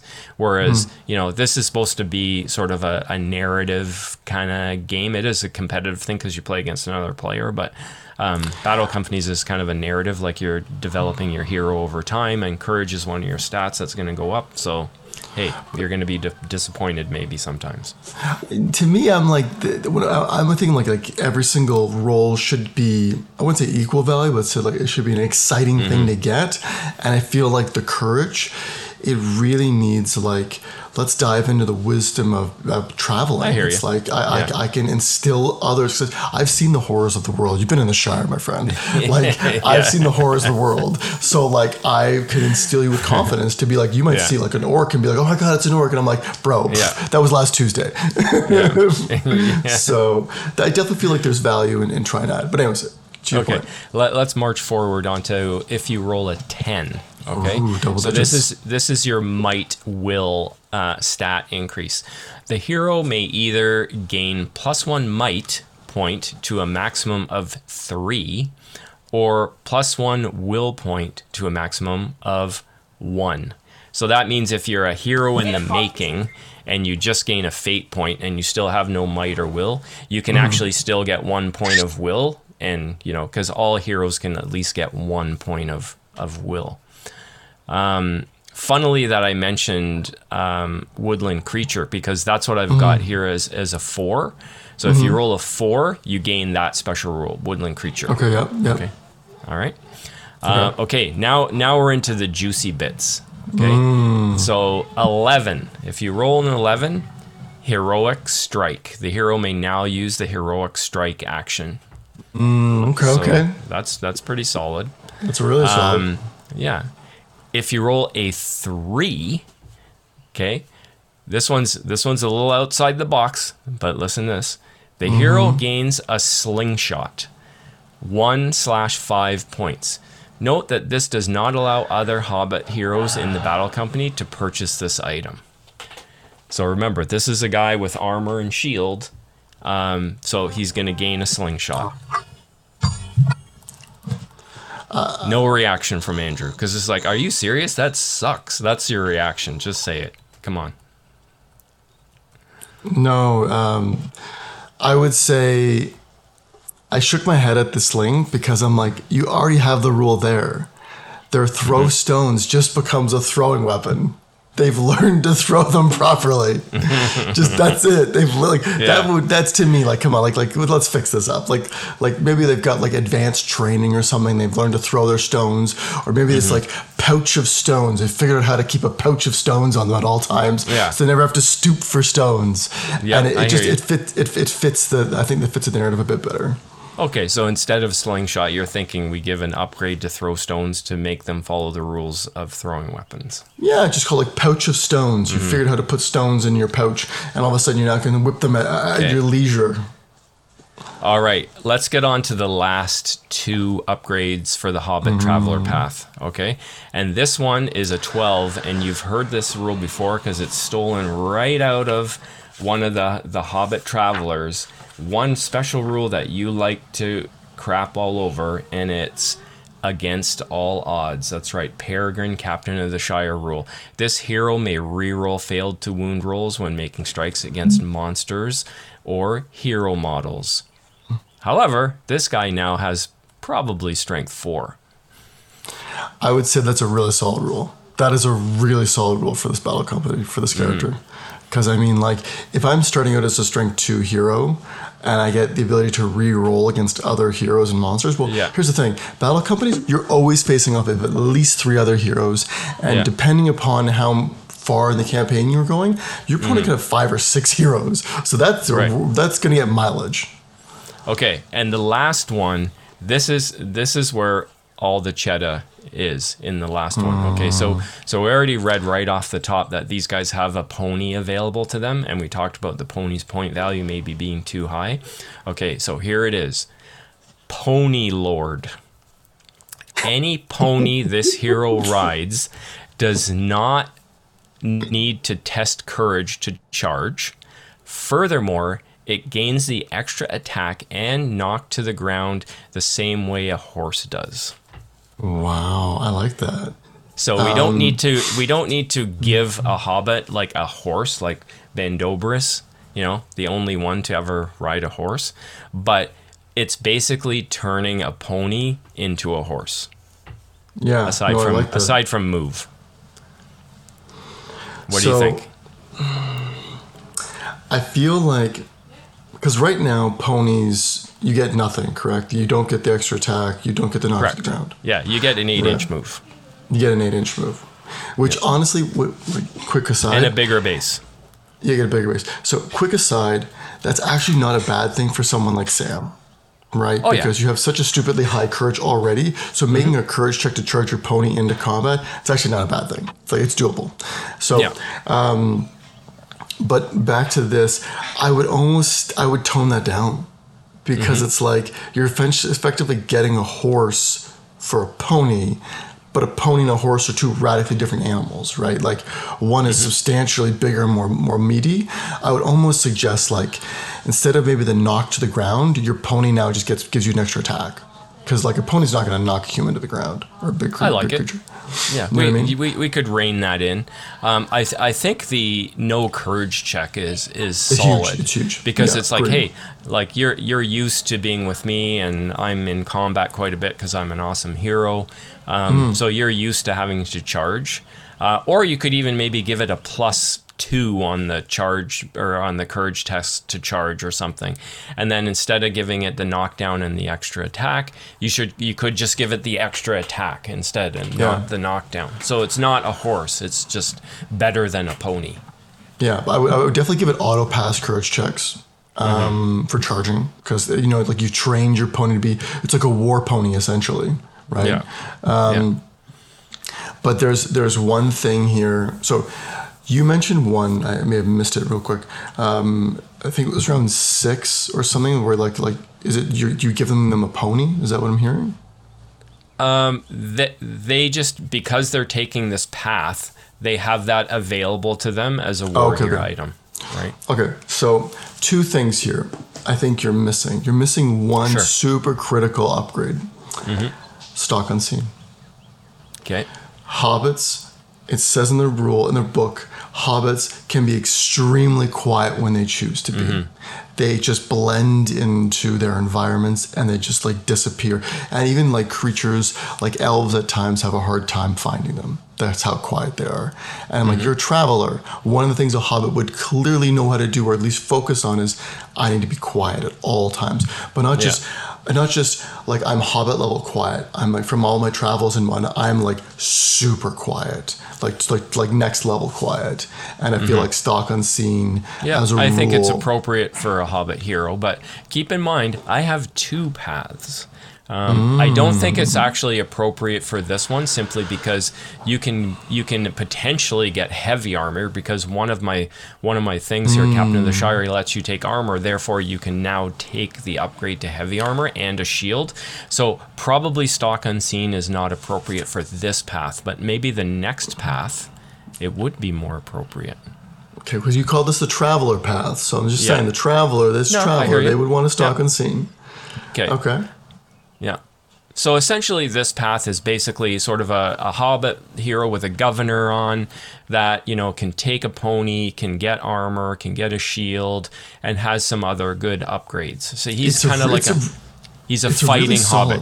You know, he can Yeah. get strike, right? So, But but he's also a very generalist hobbit, which is really nice. Yeah. It's like it's little Yeah. bits in everything. It's a really it's a really Yeah. really strong path. Like I would be if I were to play a hobbit army, I'd be like, this is a path I would take over like Path Yeah. of the Archer, yeah.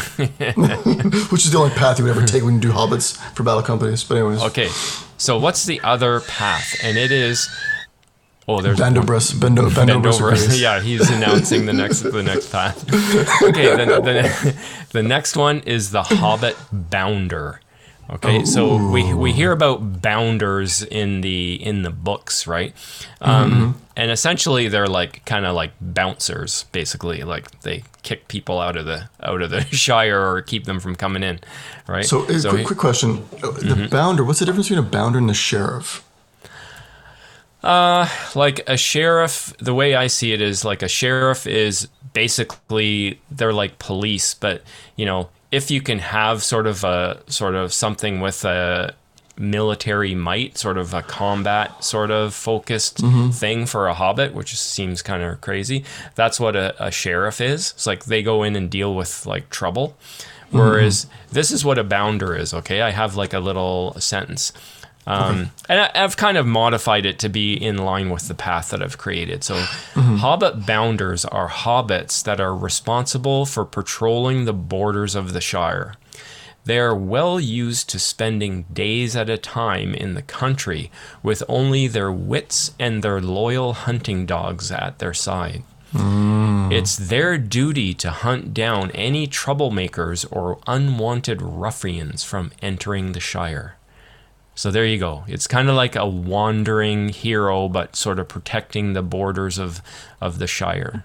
So here's me. Here's my prediction because I've not heard this Okay. path at all. Yep.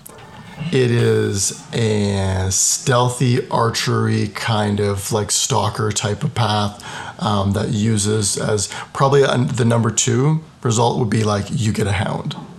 So that's my guess. That's good. my guess. That's that's your guess. Okay. That's my sure. guess. My guess.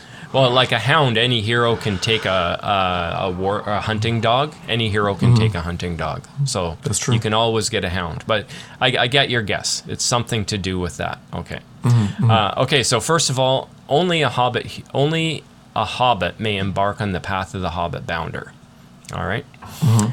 Um, a hobbit bound. So this is kind of similar to the pony thing. It's just something that they can buy that normally they can't.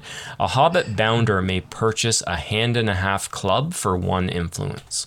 So it basically makes that war gear item available to this hero because normally like hobbits can't take that.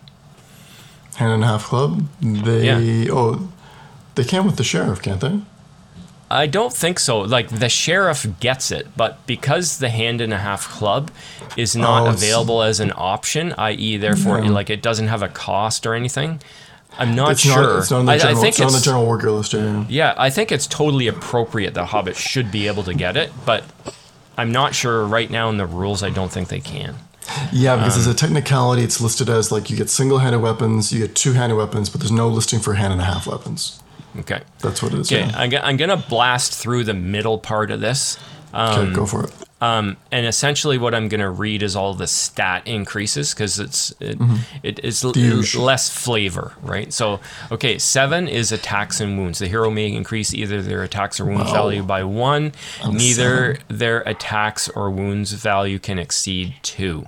So again, same as the other one, right? Um, if we go up to an eight, it's fight slash shoot. The hero may increase their fight value or shoot value by one, up to a maximum of three or two plus, respectively. So you can Two only get a fight three Whoa. with this guy, but you can Whoa. get the very plus shoot. elusive two plus shoot. That's amazing. Yeah, okay. Six. If you roll a six, you get courage. The hero may increase their courage value by one, up to a maximum of five. same, same as the other one. Womp womp. Yeah, want want. Um, a nine gives you strength slash defense. The hero may increase their strength or defense value by one. Each can only be improved once. So very atypical for, or very typical rather for for uh, hero profiles. Okay, and we'll stay on this side, and we'll go with what if you roll a ten because it's a stat increase. Might slash will. The hero may gain either one might point to a Oh. maximum of three Wow. or one will point to a maximum of one. So this mm-hmm. is again just to ensure they can get at least one will. Okay. Mm-hmm, mm-hmm. Okay. The rest are are the flavor ones, the special rules. Okay. If you roll a five, Master of the Hunt. This hero gains the woodland creature special rule, as do any friendly hunting dogs that start their turn within three inches of this hero. So, in the game, um, your your heroes can all take a hunting dog, right? So your your leader and your two sergeants can all take a hunting dog. So it's potential in your warband you would have three hunting dogs. So it's not just their a hunting dog that they have.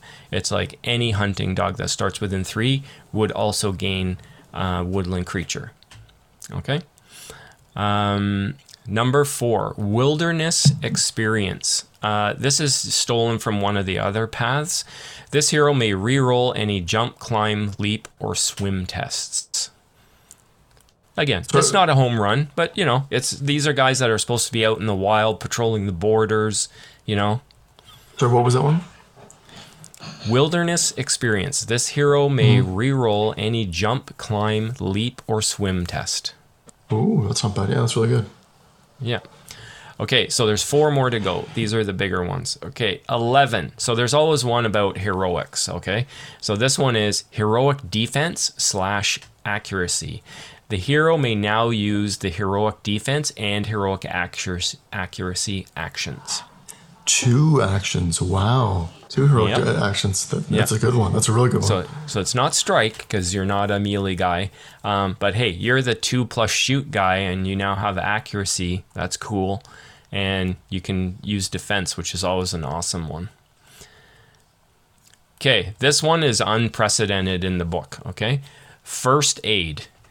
This hero may treat the wounds of injured members of their battle company.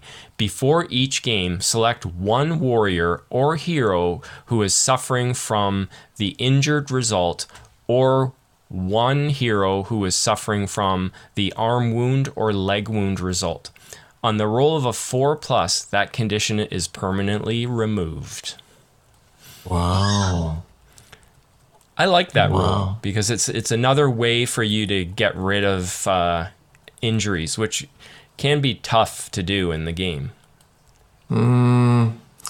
I almost would say, um, just because like trying to remove an arm wound with 1st Mm-hmm. aid. I mean, like because you, because like it's one thing to be like, I'm going to remove it instantly. Whereas Mm-hmm. like, oh, five sessions from now, I'm going to remove it with a bit of gauze and some some some, some Yeah. bandages. And it's like, well, the armor wound's kind of there. you know, you can't really remove it per se.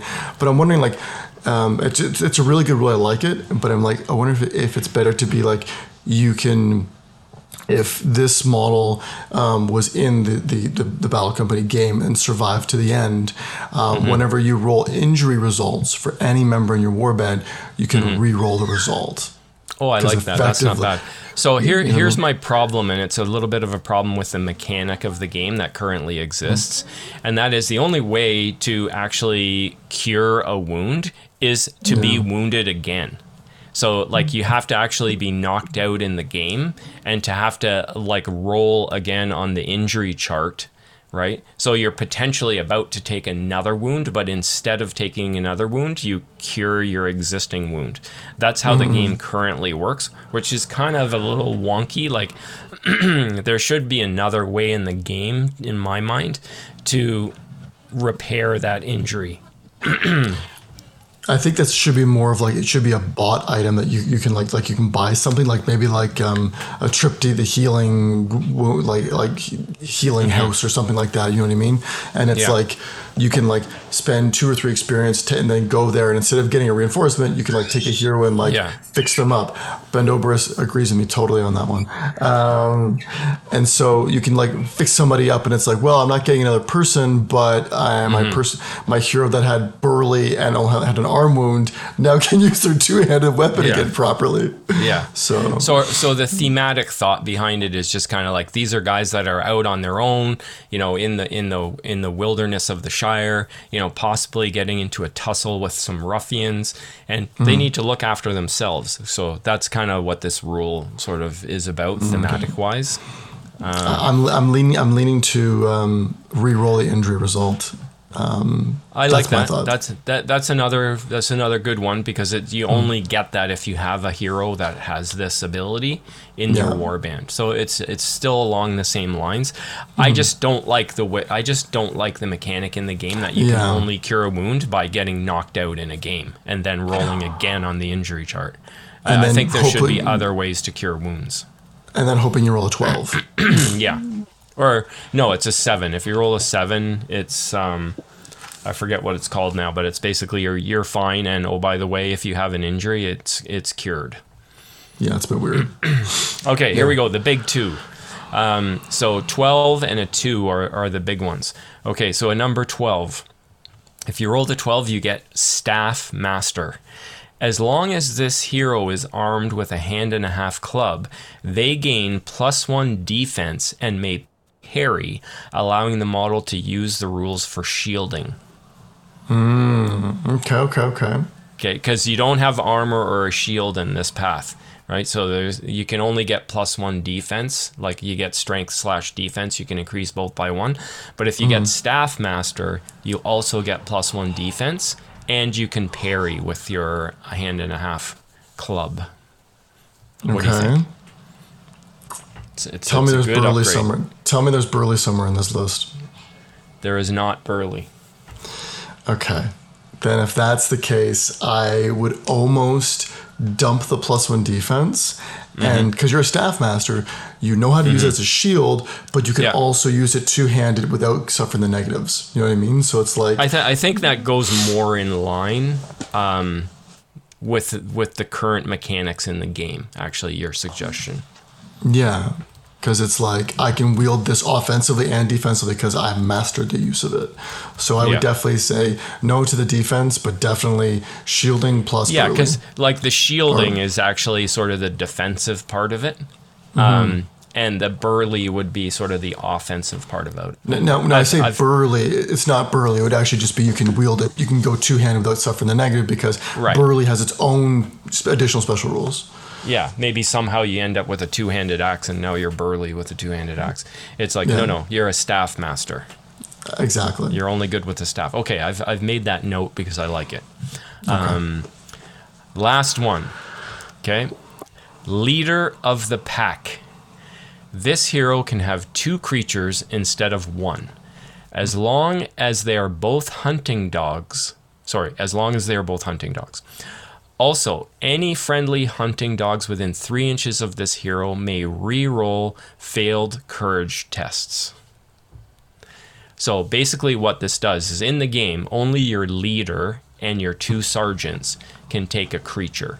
Okay, mm-hmm, so mm-hmm. this this guy though now can take two creatures as long mm-hmm. as they're both hunting dogs.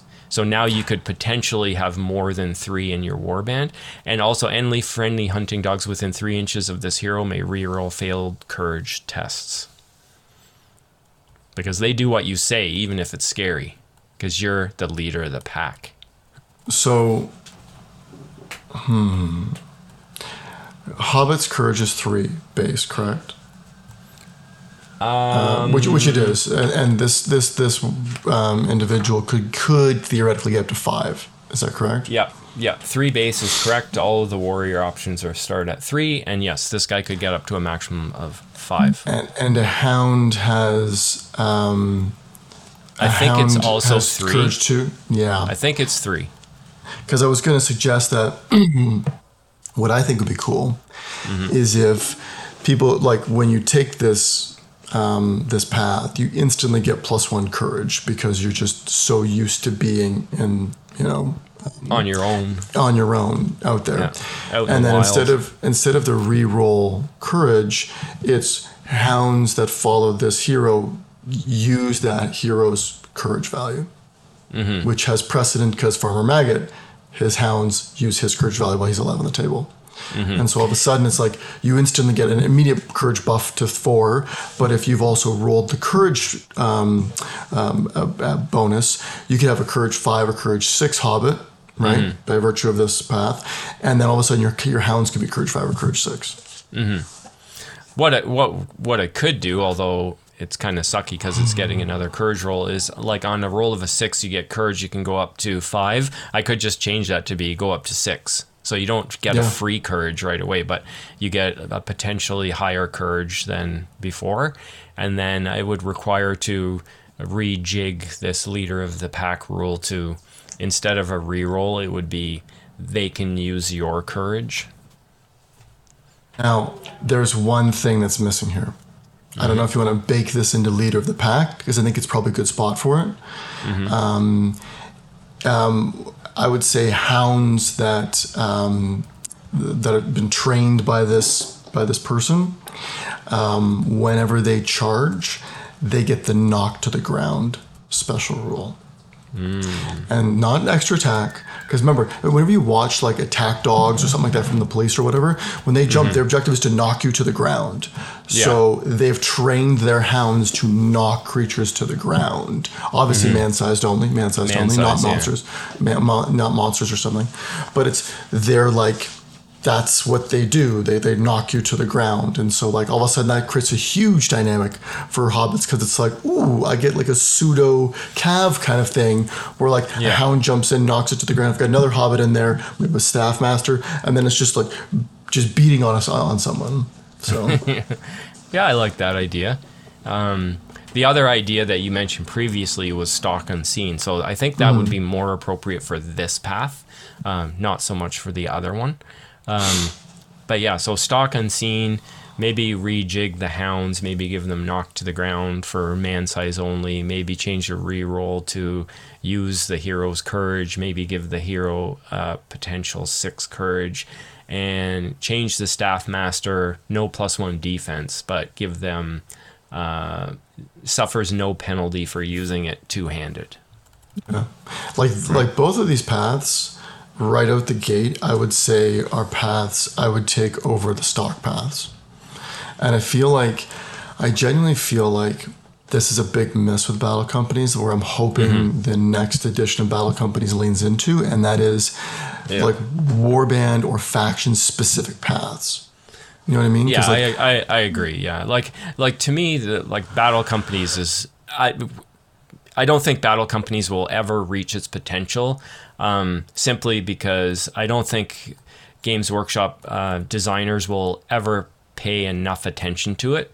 Um, whereas you know other games that are out there, non-Games Workshop games, like they have entire games that are similar to this game um, that have like multiple supplements available to them. The the big one is like Frostgrave, Stargrave.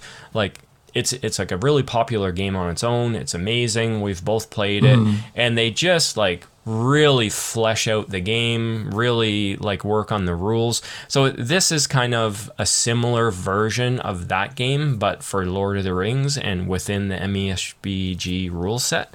Um, but it's kind of just been, hey, we created this really cool thing, but it's nowhere near as good as it could be, but we're not going to do anything else with it.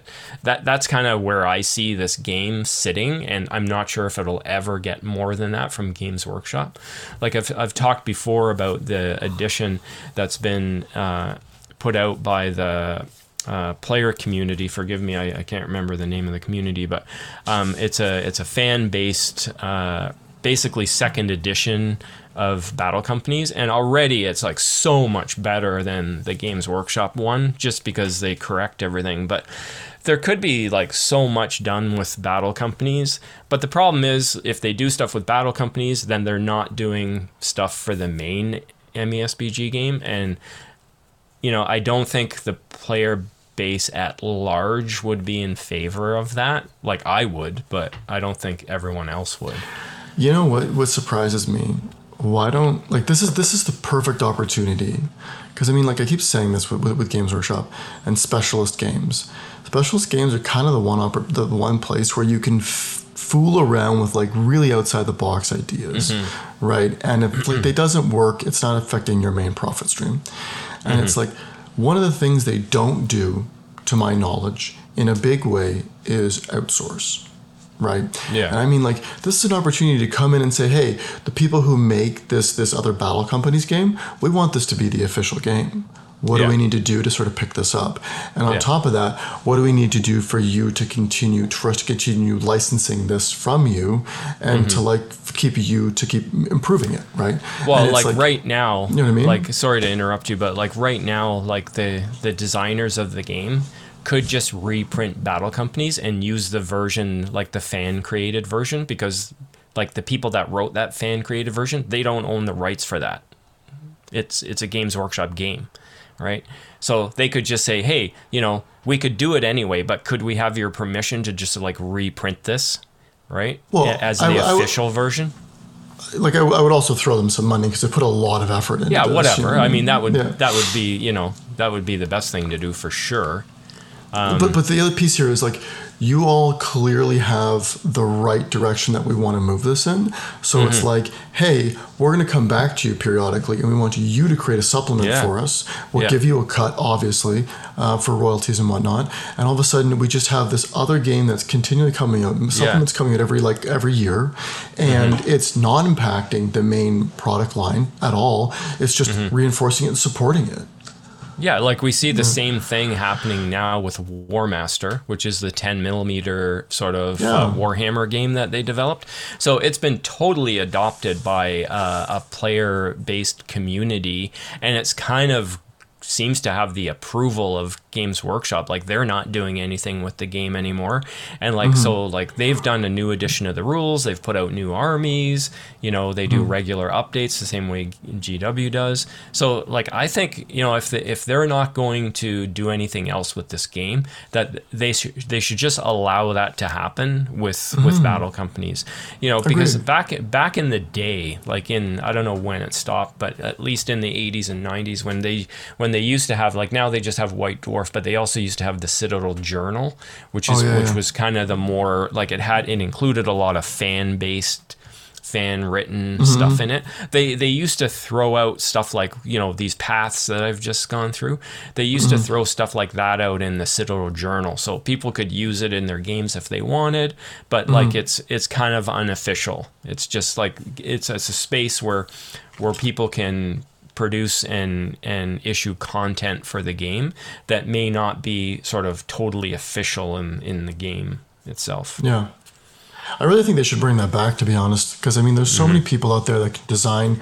Like you have so many of these types of specialist games that there's a there's a market for, and you wouldn't create a mm-hmm. physical journal. This could just be a digital PDF, Yeah. and like your job as Games Workshop is literally just to be like, look, we're gonna rubber stamp this as being allowed. Um, Yeah. But like we still have to go through the approval process, and Yeah. we'll just sort of collate stuff together and make sure it's under the, the correct consistency of marketing and whatnot.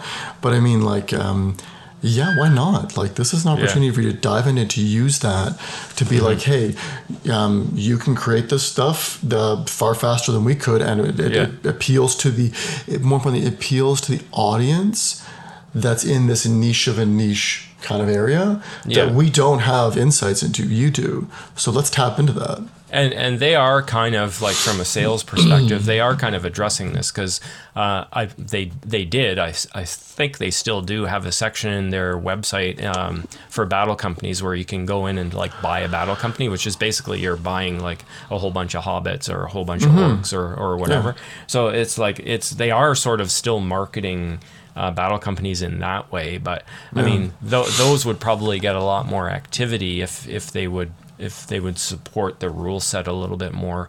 I mean, there's so much you could do that I've I've thought of with with battle companies and yeah, just the way that where the game is right now and where Games Workshop is right now, I just don't see it ever happening. Like I'd love to see them just put out like box set sort of scenarios that contain a few miniatures and rules and you know scenarios and campaign ideas and and stuff like that. Well, But- this is this is a perfect opportunity to be like, look, we're going to outsource this because mm-hmm. even if we make a couple of bucks, there's an opportunity for this to grow into something massive that we could then maybe like capitalize on.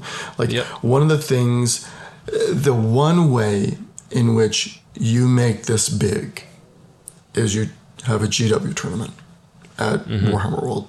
That's just a battle companies thing. It's a two day event, 10 games. We focus on the theme and all that kind of stuff. And I guarantee you, guarantee you, this will build into something massive. Like Yeah. Blood Bowl, when it stopped being hosted by Games Workshop, it has some of the biggest tournaments in the UK. Like 300 people come out to this thing, and it's Yeah. like you like like. I love playing MESBG, but man, the addiction of playing battle companies, it's double that. Like it's just so much fun to go to a battle companies event because you're just like five games. I have no idea what I'm going to play, who I'm going to play, Yeah. and it's like the the the the, the entry cost is way lower than buying an actual Yeah. army. I can go out Yeah. there buy a battle company's box, a couple of blisters, way cheaper than an actual army, and boom, Mm-hmm. I've got I've got enough for a whole day, and I'm gonna have a Yeah. ton of fun. Well, battle companies to me, it's it's like it's like the vehicle to introduce new people to MESBG um, Yeah, yeah. in the game, and like I would just like to see them do more with more with it. Agreed. And uh, you never know. You never know. With with the Mm-hmm. new purchase, the new license, um, there could be an opportunity here for uh, for Games Mm-hmm. Workshop to really sort of amp this up. But yeah, G Dubs, if you're listening, hopefully you are. Outsource this to the the, the, the already designed, already vetted, already Mm-hmm. well balanced game that exists. That's substantially more comprehensive than what you currently have. Yeah. Get that in house with your brand on it, and make that be your new battle companies moving forward. Absolutely, for sure, totally agree. All right, sir. Well, that's the end of my uh, Hobbit rant, the anatomy of a Hobbit, FrankenHobbit, paths. But that's what I do, man. I like I write paths, I write crazy stuff. Hey man, You know, I'm wait, all wait till I show you my dwarf ones. Oh boy, we got Oh, some man. dwarf paths. I yeah, I was looking at the warbands. I was looking at the different warbands and factions, and I was just like, "Oh, that one looks good. Oh, that one looks good. Oh, that one looks good." And I'm like, I literally, I bought an entire thousand point army that Mm-hmm. I'm still working on, and it's all gonna be hush hush because I'm not that I'm that type of person. Oh, I this isn't thousand- the, this isn't the hobbits you're talking about right now. no, this is another thousand point army I bought. Oh boy. Oh, this is based on looking at a battle company's warband and being like, oh my god, I want to play this, and then Yeah. buying some alls and be like, I want to take this even further, and all of a sudden I now have a thousand point army I have to build. Oh my god. So this is a, this is a teaser. yeah, oh yeah, this is a teaser teaser here. This so I have a th- I have I have eight hundred points. Going to be a thousand points of hobbits, um, and I have a thousand points of another army, and that was just because of Mm. companies. Yeah. Good or evil? Give us that. Come on. Is this new one It's, good it's or evil. evil? It's evil. It's evil. Oh boy. Okay. Yeah, Yeah, that makes sense because you did Hobbits, good army, do something else. Yeah, army. exactly. Well, I'm, I'm, an, I'm an evil player at heart. Um, I've always been evil. I love evil Yeah. armies, but then you know the ner- Ringwraiths got nerfed into like five ways from Sunday uh, when the Mm-hmm. new edition. I just sort of like went good, and when I went good, it was like it's one of those like bitter tastes in your mouth. My Yeah, this just doesn't feel right. no, so whenever we, whenever I do a roll, the funny thing is, whenever I do a roll off, you know, like you do one, two, three, four, five, six. Yeah. Like in the rule book, it's one, two, three if you're evil, four, five, six if you're good. Mm-hmm. And even like if I'm playing another good player, I'm always like, look, I'm evil, one, two, three. Okay, that's it. There's Mm-hmm. no debate here. I'm evil. I'm rolling evil. So yeah. Yeah, yeah, yeah. It's like when you put on a new shirt when you're trying on a new shirt and you put it on, and it's like, well, it's it's my size, but it just doesn't feel right. It just doesn't feel right, you know. Like when you, when you throw on like if you're if you're a t-shirt kind of guy and you put on a golf shirt, you're like, yeah, it kind of does the same thing, but it's like, what's this thing at the top, you know? All right, sir. Well, Yes, I think sir. that's a that's a wrap for for this episode. Um, any final thoughts or? I, I know we had settled on a format that was going to be one hour so that we can get through these sessions. And looking at the timer pre edits is Yeah. substantially more than an hour. Yeah. Next time. next time, next time. Next time. All right. All right. Well, Any th- final thou- okay. thoughts from you? Uh, no, I think I'm good this time around. Um, All right, sir. we'll just leave it there. Sounds All right. Well, me. thank you everybody for joining us for another episode here on North of the Shire.